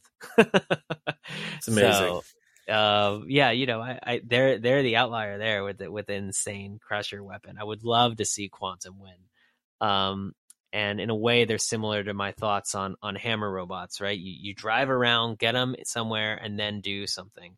Saw does that really well with the hammer saw. Quantum does that really well with the teeth. Beta does that really well against horizontal spinners but hasn't dialed it in against verts. And uh, shatter didn't really do it well against anyone this season but i think i think that strategy um, can work. And uh, yeah, I, I think any of those work work well. And then flippers are cool. So yeah, maybe a maybe a flipper can do it. Yeah, that's awesome. Um, we got that wasn't really questions. a definitive answer. Also, I haven't been answering any of these with one words. I, I have been going on long diatribes. Sorry about that. Yeah, no, no, you're you're doing great. Um, we we got uh, related questions here um, from both. My name is Sue and Jen Whippert. They both want to know, as someone whose robots seem to almost always take a different path than the four wheel drive vert meta, is there a bot design that you've pondered in a "this is so crazy it just might work" way? and if so, uh, would you care to elaborate? Yes. Okay. So I have a good answer for this one. I might have mentioned this before, but we have a we have a file going called Project Stupid, um, and it is a CAD for a four-legged walking robot with an enormous vertical spinner in the middle. And the idea is that it's somewhat like huge, but it's a walker, and then the legs are like massive chunks of plastic but with like full mobility. So it's kind of like walking like a spider. You know, it's not a walker in the way of, of knockoff white, like a legit four legged, independent, like two or three axes control per leg. Um, so you can walk like any any direction, forward, sideways, you know, like omnidirectional walking. Thought being that like these legs are just like so beefy chunks of like plastic stuff that like nobody can really do much to them like not a horizontal not a vertical and we just kind of like have this massive disc and just like if you come at us you're just gonna hit this disc that's sticking out so i i don't know if it weighed 500 pounds you know like i think that would be pretty scary i think that would be cool That's good. I like that. It's Project Stupid. Yeah. Um, if I if I win the lottery next week, you know, or I come into a lot of money from some long lost uh, relative, I will be the first in line We to can make it invest in this idea. Yeah, it's Yeah. good. Um, I have uh, a really good, thought provoking question from Chris Weiss, um, this NHRL builder who everybody loves. You know, his kids were just the absolute stars uh, this past weekend at NHRL. Um, and he is he's curious about kind of the the future of combat robotics as a sport and kind of like specifically looking at it through the lens of your fight with Riptide. Um, so Chris writes, I'm not exactly sure how to word this question, so the lead up is perhaps a bit long, but necessary to the actual question that I'm asking. Um, it's very clear that BattleBots is a community, and honestly, as we've gotten involved with NHRL, we've experienced a larger community of combat robotics, and it is amazing, in some ways unique among sporting communities. This season of BattleBots feels like it has come to a pivot point as it grows. In the first round of the BattleBots tournament, the way you handled the particular event you were involved with was clear to me, and it seemed fair. Additionally, it was highlighted in the narrative of the show more so than previous incidents. This has sort of identified you as an important cog in the wheel of this pivot. Okay, here's the question. Trying to go beyond this particular event and looking to the larger community slash pivot, where do you see BattleBots and the larger combat robotics community going in the next year from now, next five years, the next 25 years?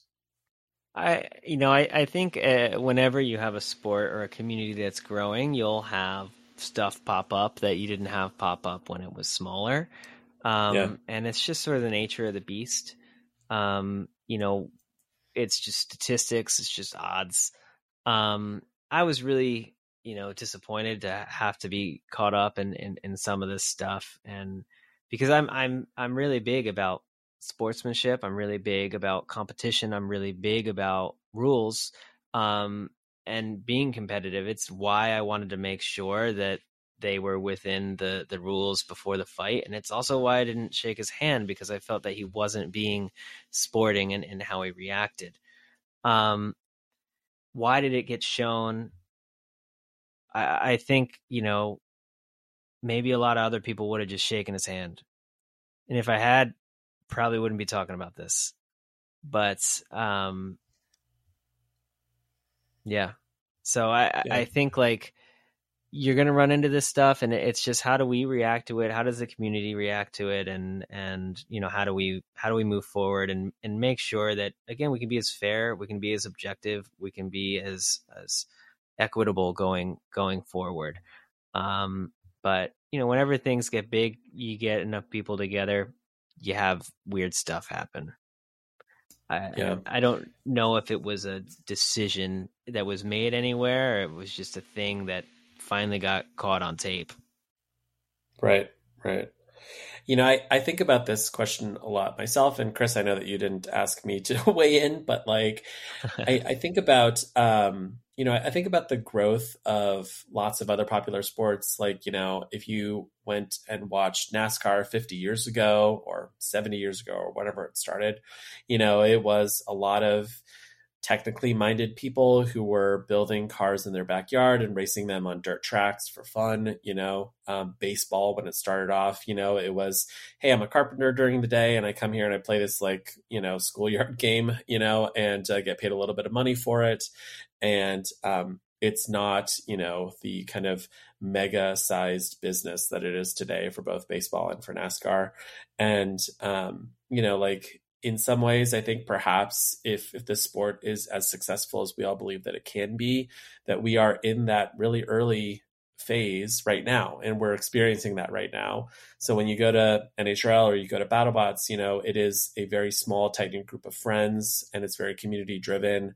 Um, there's very little money, of course, to be made in the sport, and um, you know, like as it grows, if it grows, that community might change and uh, all of us you know who are friends um, we might go and find some other super niche nerdy sports to uh, to to engage in you know as we have huge kind of esports teams that have you know hundreds of thousands of dollars that they're putting into these super optimized meta designs um, Yeah. with mega coca-cola sponsorships and all of that I don't I don't know if that's this is kind of the canary in the coal mine that's like kind of starting that, you know. Um or what, but like it is, I think, an a really interesting time to be involved in the sport. And it is a sport; it's a real sport, and it's growing very fast. And um, like we are all here, and we're all experiencing it. And frankly, we don't know where it's going. You know, like what's going to happen next year on BattleBots? I don't know. It's kind of interesting. You know, um, yeah. Where is NHRL going to be in five years from now? I don't know, but it's probably going to be interesting, and it's like cool that we are here right now at this moment in time. It's you know, I, I, think you touched on a lot of really good points. Right, right now, everyone who does this, you know, it, there's we all have like day jobs, right? There's there's students, there's engineers, there's um, people in completely non-technical fields uh, who who do this. Um, we're all just a bunch of regular people um, who get together to to partake in this hobby. Um, we get sponsors who give us discounts, or we get sponsored by our work um, and and we make it work one way or the other. And the budgets can be pricey for a hobby, um, but the budgets are absolutely nothing when you look at even low tier racing teams. I think we're in a like you're mentioning a little bit of a t- potential transition period as the sport gains in popularity, as people get more competitive, as more money gets put into these robots, where it's becoming a little bit more serious whenever things become more serious, you might need to take certain rules more serious to, you know, again, ensure all that objectivity and fairness. I mean, look at how many rules there are in, in F1. Um, there are a lot. Um, but it's not to say people aren't having fun in F1 despite the seriousness and, and the money involved, but it does become very different. But what's interesting to me is that as the things grow, just because F1 exists doesn't mean that, you know, your local go-kart track doesn't exist. In fact, there's more of them now because of the popularity of racing as a whole, right? And right. and so I, I think that if BattleBots does become more serious and, and more money and bigger teams and, and it becomes a profession that we can actually like like spend all day at um, well first you'll see a ton of evolution in in the way the robots work and, and perform which i think would be really interesting to see but second, I think you'll see way more NHRL events around the country. Um, right. More people will be able to partake in this at, at a lower level um, if you can get that popularity at, at the higher level. And, and I think that would be really great. And so, you know, maybe we would lose a little bit of the community aspect at the top, but we would gain a lot more at, at the bottom. And I do strongly believe that even if we were to become bigger, we could maintain – what makes BattleBots and the community special, um, even if that happened. But um, I think we're a long way from that. But there is a, there is a bit of a transition happening now as it as it has to get taken a little bit more seriously. Um, just within the past few years, how the bots have have evolved and and gotten more expensive to build and run. But we're all regular people right now with regular jobs, and we're all stressed out building this on nights and weekends and spending 12 plus hour days in the pits every day, um, making it work and putting on this show. And and the same thing on the battlebot side. I mean, yeah, they there are a lot of people at BattleBots that work at BattleBots full time, but it isn't it isn't F1. They don't have 10 people that can check on on all the the technical directives right? So we couldn't even have that many rules if we wanted to because we can't enforce them. So uh, you know we're all growing together. We're all we're all in this together and it is an interesting period. I'm i'm, I'm excited to see where it goes. Yeah yeah, I think about you know like uh, the the books that are going to be written about combat robotics in the future, and it's like pretty cool that like we are we are in it and we're part of it. So like that is pretty awesome. I look um, forward to uh, buying your book, Luke. Good, yes. Um, you know, speaking of, uh, Tara Fisher wants to know what is a story about robot fighting that you've wanted to tell for a while but have not had the chance to yet. Do you have any stories that uh, are untold at this point. Yeah, I don't know if I've told this story um, on a podcast yet, um, but uh, you know, a lot of the reason why I'm here was because I was nice to someone on the internet once, um, and I think this is there's a good moral to the story. Um, you know, back when BattleBots had just come back on the air on Discovery Channel, uh, after actually, sorry, not on Discovery Channel, when it came back in the air on ABC. Um, there was someone who posted in the combat robotics Facebook who said like they wanted to have a competition in China. Does anyone want to come to China and put on a demo fight? and a lot of people tore him up. They were like, "That's dumb. It's gonna be unsafe. Like, no one's gonna go. Like, this, get out of here." And I messaged him. I was like, "Hey, like, I would come to China for a demo fight." And we chatted, Awesome. and it turned it turned out that we couldn't go, right? But but I was like, you know, like if you just want to meet people, like you want to get people for your event, like come out to RoboGames. And he's like, "What's RoboGames?" I was like, "Well, you know, here are the details. It's in California. Like all the best teams are going to be there." I was like, "I'll be there with a new robot. Um, come chat with people. They'll see you're real. I think they'll be nicer to you in person um, if you just swing by RoboGames." And so he came, and he ended up being the producer of King of Bots. Um, and he met a lot of people. He came a whole film crew, like looked pretty serious. And um, I got an invite because I had been nice and told him about RoboGames, and a lot of other people got invites because they had been on various TV shows and, and such. And then we all went out to China and had a wild time and made lifelong friends and, and lifelong memories and brought a bunch of people with me um, who also had crazy time and memories and and um, you know that all fell apart in the end and this kind of crazy international scandal um, that you can read about online if, if you if you know the, the right names of the celebrities involved but it, it was nuts international celebrity chinese scandal um, that ended up happening but anyway um, if you're nice to someone then maybe you'll get invited to fly around halfway around the world and compete in a robot competition on TV and become internationally famous and slightly involved in a crazy international scandal. Um, so yeah, always be nice to people online. Good. That's good. Yeah. Um, uh, Nick Volcano wants to know where are the new jerseys at? I've got the last two shatter ones, and I need to complete the set slash match my scarves. Uh, so yes, uh, new new merch. Okay, if people still want the jerseys, I think we can put them online. So basically, I, I thought the jerseys were cursed. Um, so we didn't put them online because we didn't want to put that curse on people.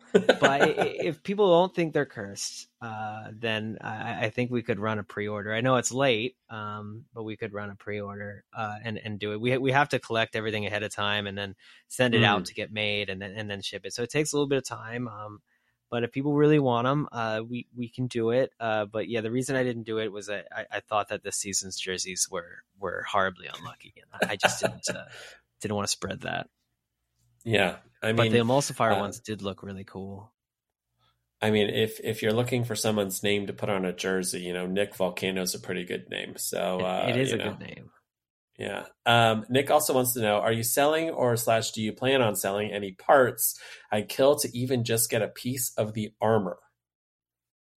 yes. Okay. I have bought some frames, some like box, like like shadow box frames to put stuff in to sell, um, like pieces of armor and and such. And I just haven't gotten around to doing it because I don't want to just sell like a chunk. Like I want to sell a piece that looks good. So either with like a stand or a little photo of the robot and like like in a way that you can display it and, and be proud of it.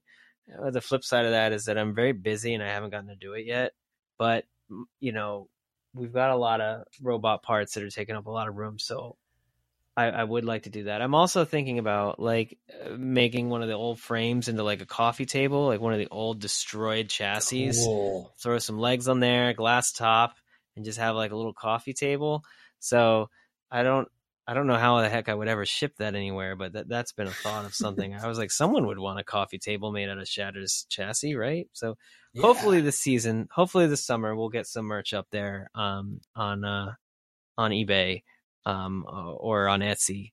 Uh, but uh, in terms of, of of robot parts, just haven't done it yet.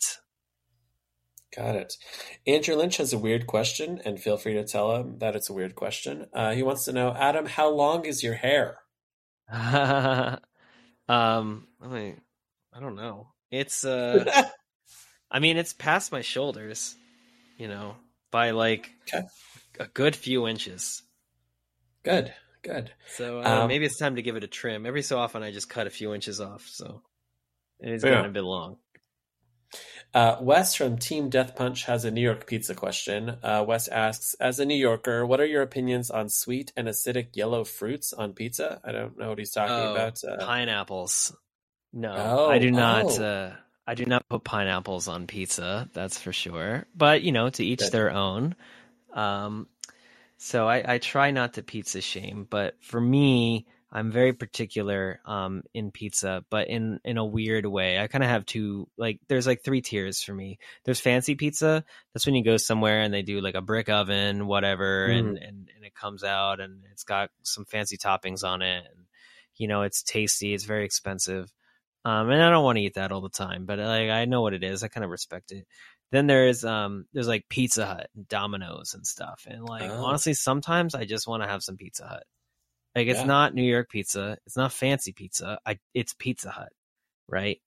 And so sometimes I do I do get a craving for that, and and that's going to surprise a lot of people. But um, in the middle tier is like my go to kind of like everyday pizza, right? The the the New York slice, the New York pie. Very Yeah. particular in the ones that I like. My go to for a long time was Joe's. Um, I liked the one that was in like um, downtown Manhattan, but they they have a few of them now, and um, I've I've thought they're very good.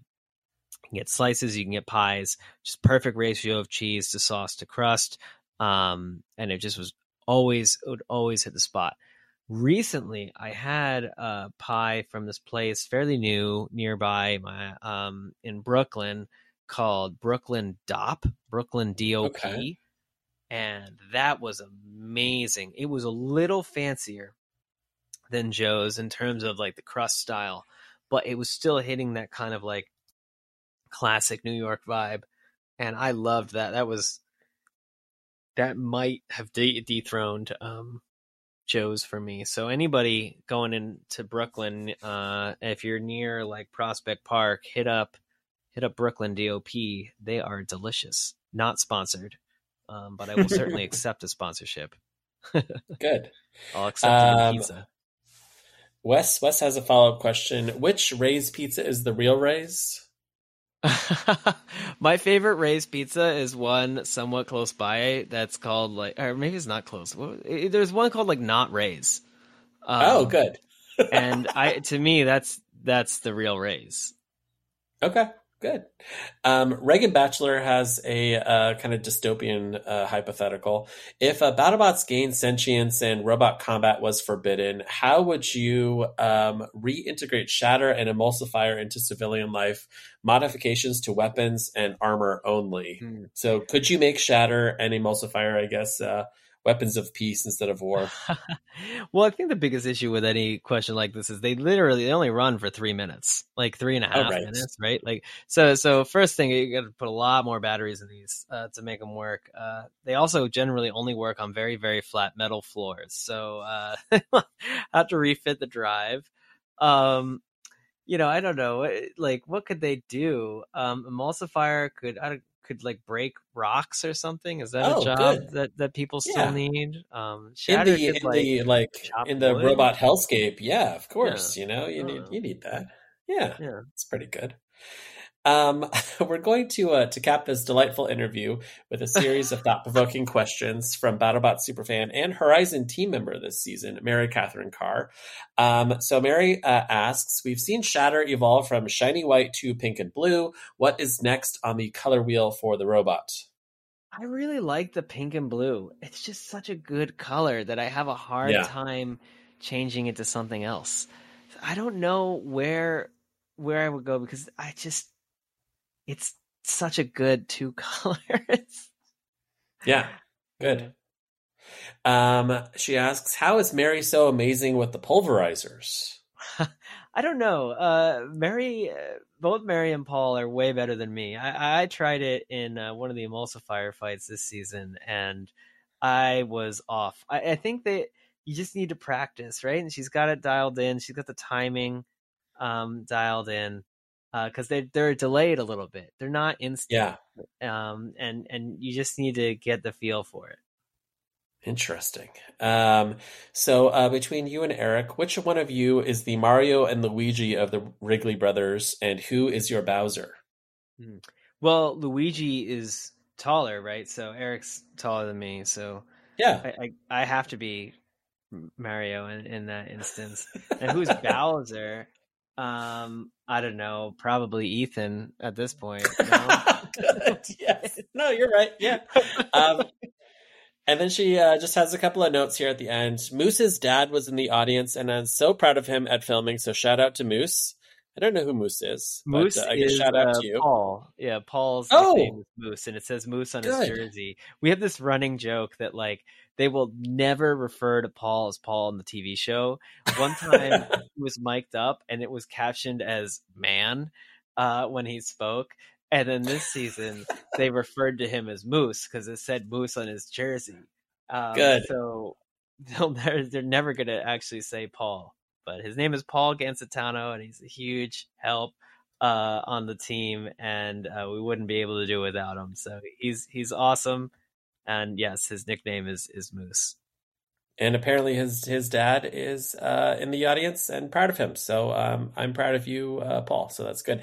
Um, final note here from Mary: I doubt that a mostly fan like myself can help at all with getting the builder's contract sorted. But if you ever need anything, I am 100% there. So you have a um, a mostly fan, uh, you know, uh, in your corner, Adam. So uh, keep up the good work. It's it's great to hear that that people support the builders, and and and you know I do I do just want to say again like it, it's not us against BattleBots, it's it's us Yeah. with BattleBots, and and the whole thing was just like they didn't necessarily know everything that was going on because we're all so busy all the time that it's hard to stop and and pause and and take a a breath and, and see the situation. And once we were able to do that, we were able to work together to to make last season um, you know so much better from from the builder experience and we hope that that came across in the performances on tv um, and the quality of the fights because that that at the end is is the goal right? To put on the best fights as possible and everything we were trying to do the reason we need we wanted more money and we wanted better rules was to put a better product in in the arena and uh all that money that we got went right into the robots and i, I think this season um you could really see the the result of that. Adam, um, you know, I said this at the top and I'll say it again here at the bottom. You know, you are so respected among the the builders and the work that you do is so important. I know that is a volunteer uh, role and probably pretty thankless, you know, normally. Or I guess, you know, I'm sure the builders thank We- you, we but get- uh, get maybe some, the you know, I- maybe the fans.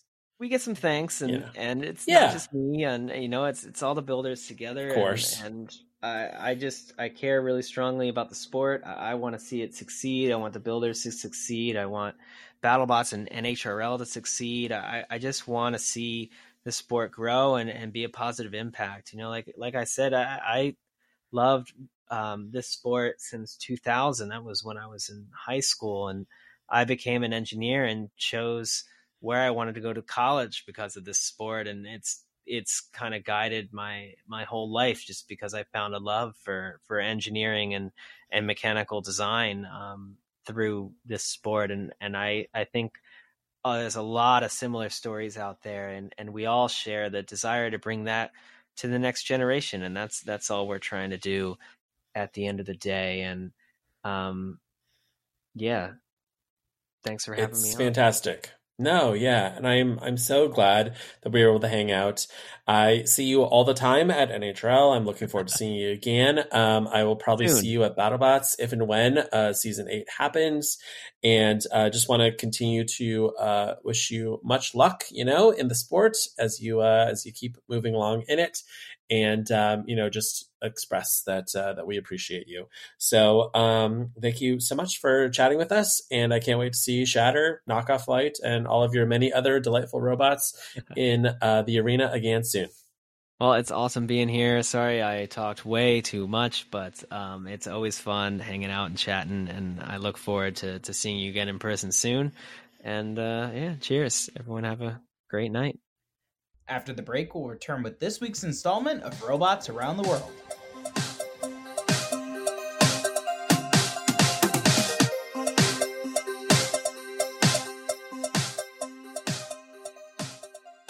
Welcome back from the break. Time for robots around the world. This week, we're headed to the cruel, cruel world of robotic soccer, where researchers at Google have trained robotic toddlers to pick themselves back up after being shoved to the ground. The miniature humanoid robots, which stand about knee high, were trained on the basics of how to play soccer and allowed to use machine learning to come up with their own strategies on how to win. In one test, a researcher continually shoves one of the robots to the ground as it desperately tries to pick itself up and get into position to score a goal. Um, I have watched this video. We will include the video in our show notes. I highly encourage you to watch it all because if you are um, afraid of AI or, you know, the future of robotics the way that I am, it's nice to see them get pushed around a little bit. Yeah, It's but it's because they're getting pushed around now as toddlers. Oh, yeah. where they're gonna grow up and they're gonna, you know, It's only a temporary win, a very, very fleeting victory. this is it. We only have a few years left to really push around these baby robots. Lindsay, you realize that this clip is going to get played to future robot children as they are getting educated and indoctrinated in the anti-human ways. They're going to be like, "Listen to these humans just bragging about picking on us and abusing us when we were toddlers." It's not You're good. not Lindsay. wrong. I not can't good. even argue with that. But in the moment, it feels good. The the robot parents are going to be tucking in their little robot children at night. They're going to be saying, "You know what? If you're bad, the humans that live underground, they're going to come up and they're going to grab your little ankles in the middle of the night, you know?" it's like we talk about what indoctrination though it's not even indoctrination at that point it's just a firmware update they're just going to show one video of this and then the the little you know the the toddler robots are going to be like all right i understand i've updated my protocol and i'm going to annihilate these people The uh the, the thing that was a okay, two things. One, when you see this video, uh, first things first, like the little robots, they move like toddlers. Uh like the way they pick themselves back up, the way they kind of scramble, uh the kind of desperation in their movements, it's 100% human toddler. It's very Um, cute. It's very cute. However, if you watch it like a second time, you you can see just the like um never tiring kind of like relentless drive toward a single goal.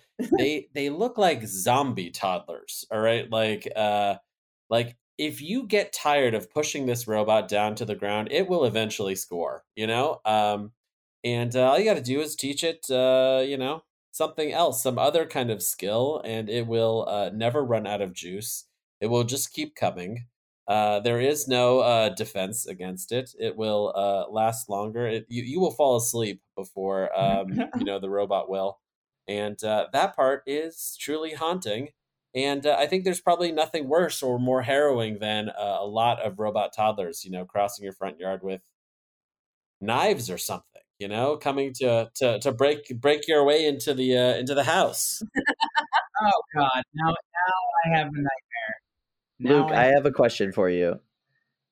How many weaponless toddler robots would have to chase you or like be after you for you to fall down? Like, could you get away from or or stop like ten of them from getting you? Twenty? Like, what's the number where you know it's inevitable they're going to I, I mean, I, I feel like this is this is one of those like exhaustion hunter kind of things where like I, I could I could start off on a little jog and uh like two hours later I am crying, one of my shoes is gone and the toddlers are still coming. You know what I mean? Like uh you know, uh I don't know. I'd probably last less than a day, you know? That's yeah. terrifying. Okay. Yeah. Yeah. I don't, Yeah. I would eventually succumb, you know? The uh, the toddlers would be stomping on my uh my battered body. It's uh terrible. you just gotta why do you have cake batter all over your body right. Right. yes. I guess i mean that i yeah all right you're trying to you're trying to persuade them to not destroy you right. right. Um, Try, trying to convince them you're cake? Is that how I know. Try, trying to trying to lower lower your body temperature so their thermal cameras can't find you. yes like luke Yeah. is like arnold Yeah. schwarzenegger in Yeah. predator And instead of rolling himself in mud, he he drops his body temperature by rolling in. You got to use what so you that- have around you in your him. environment, Chris.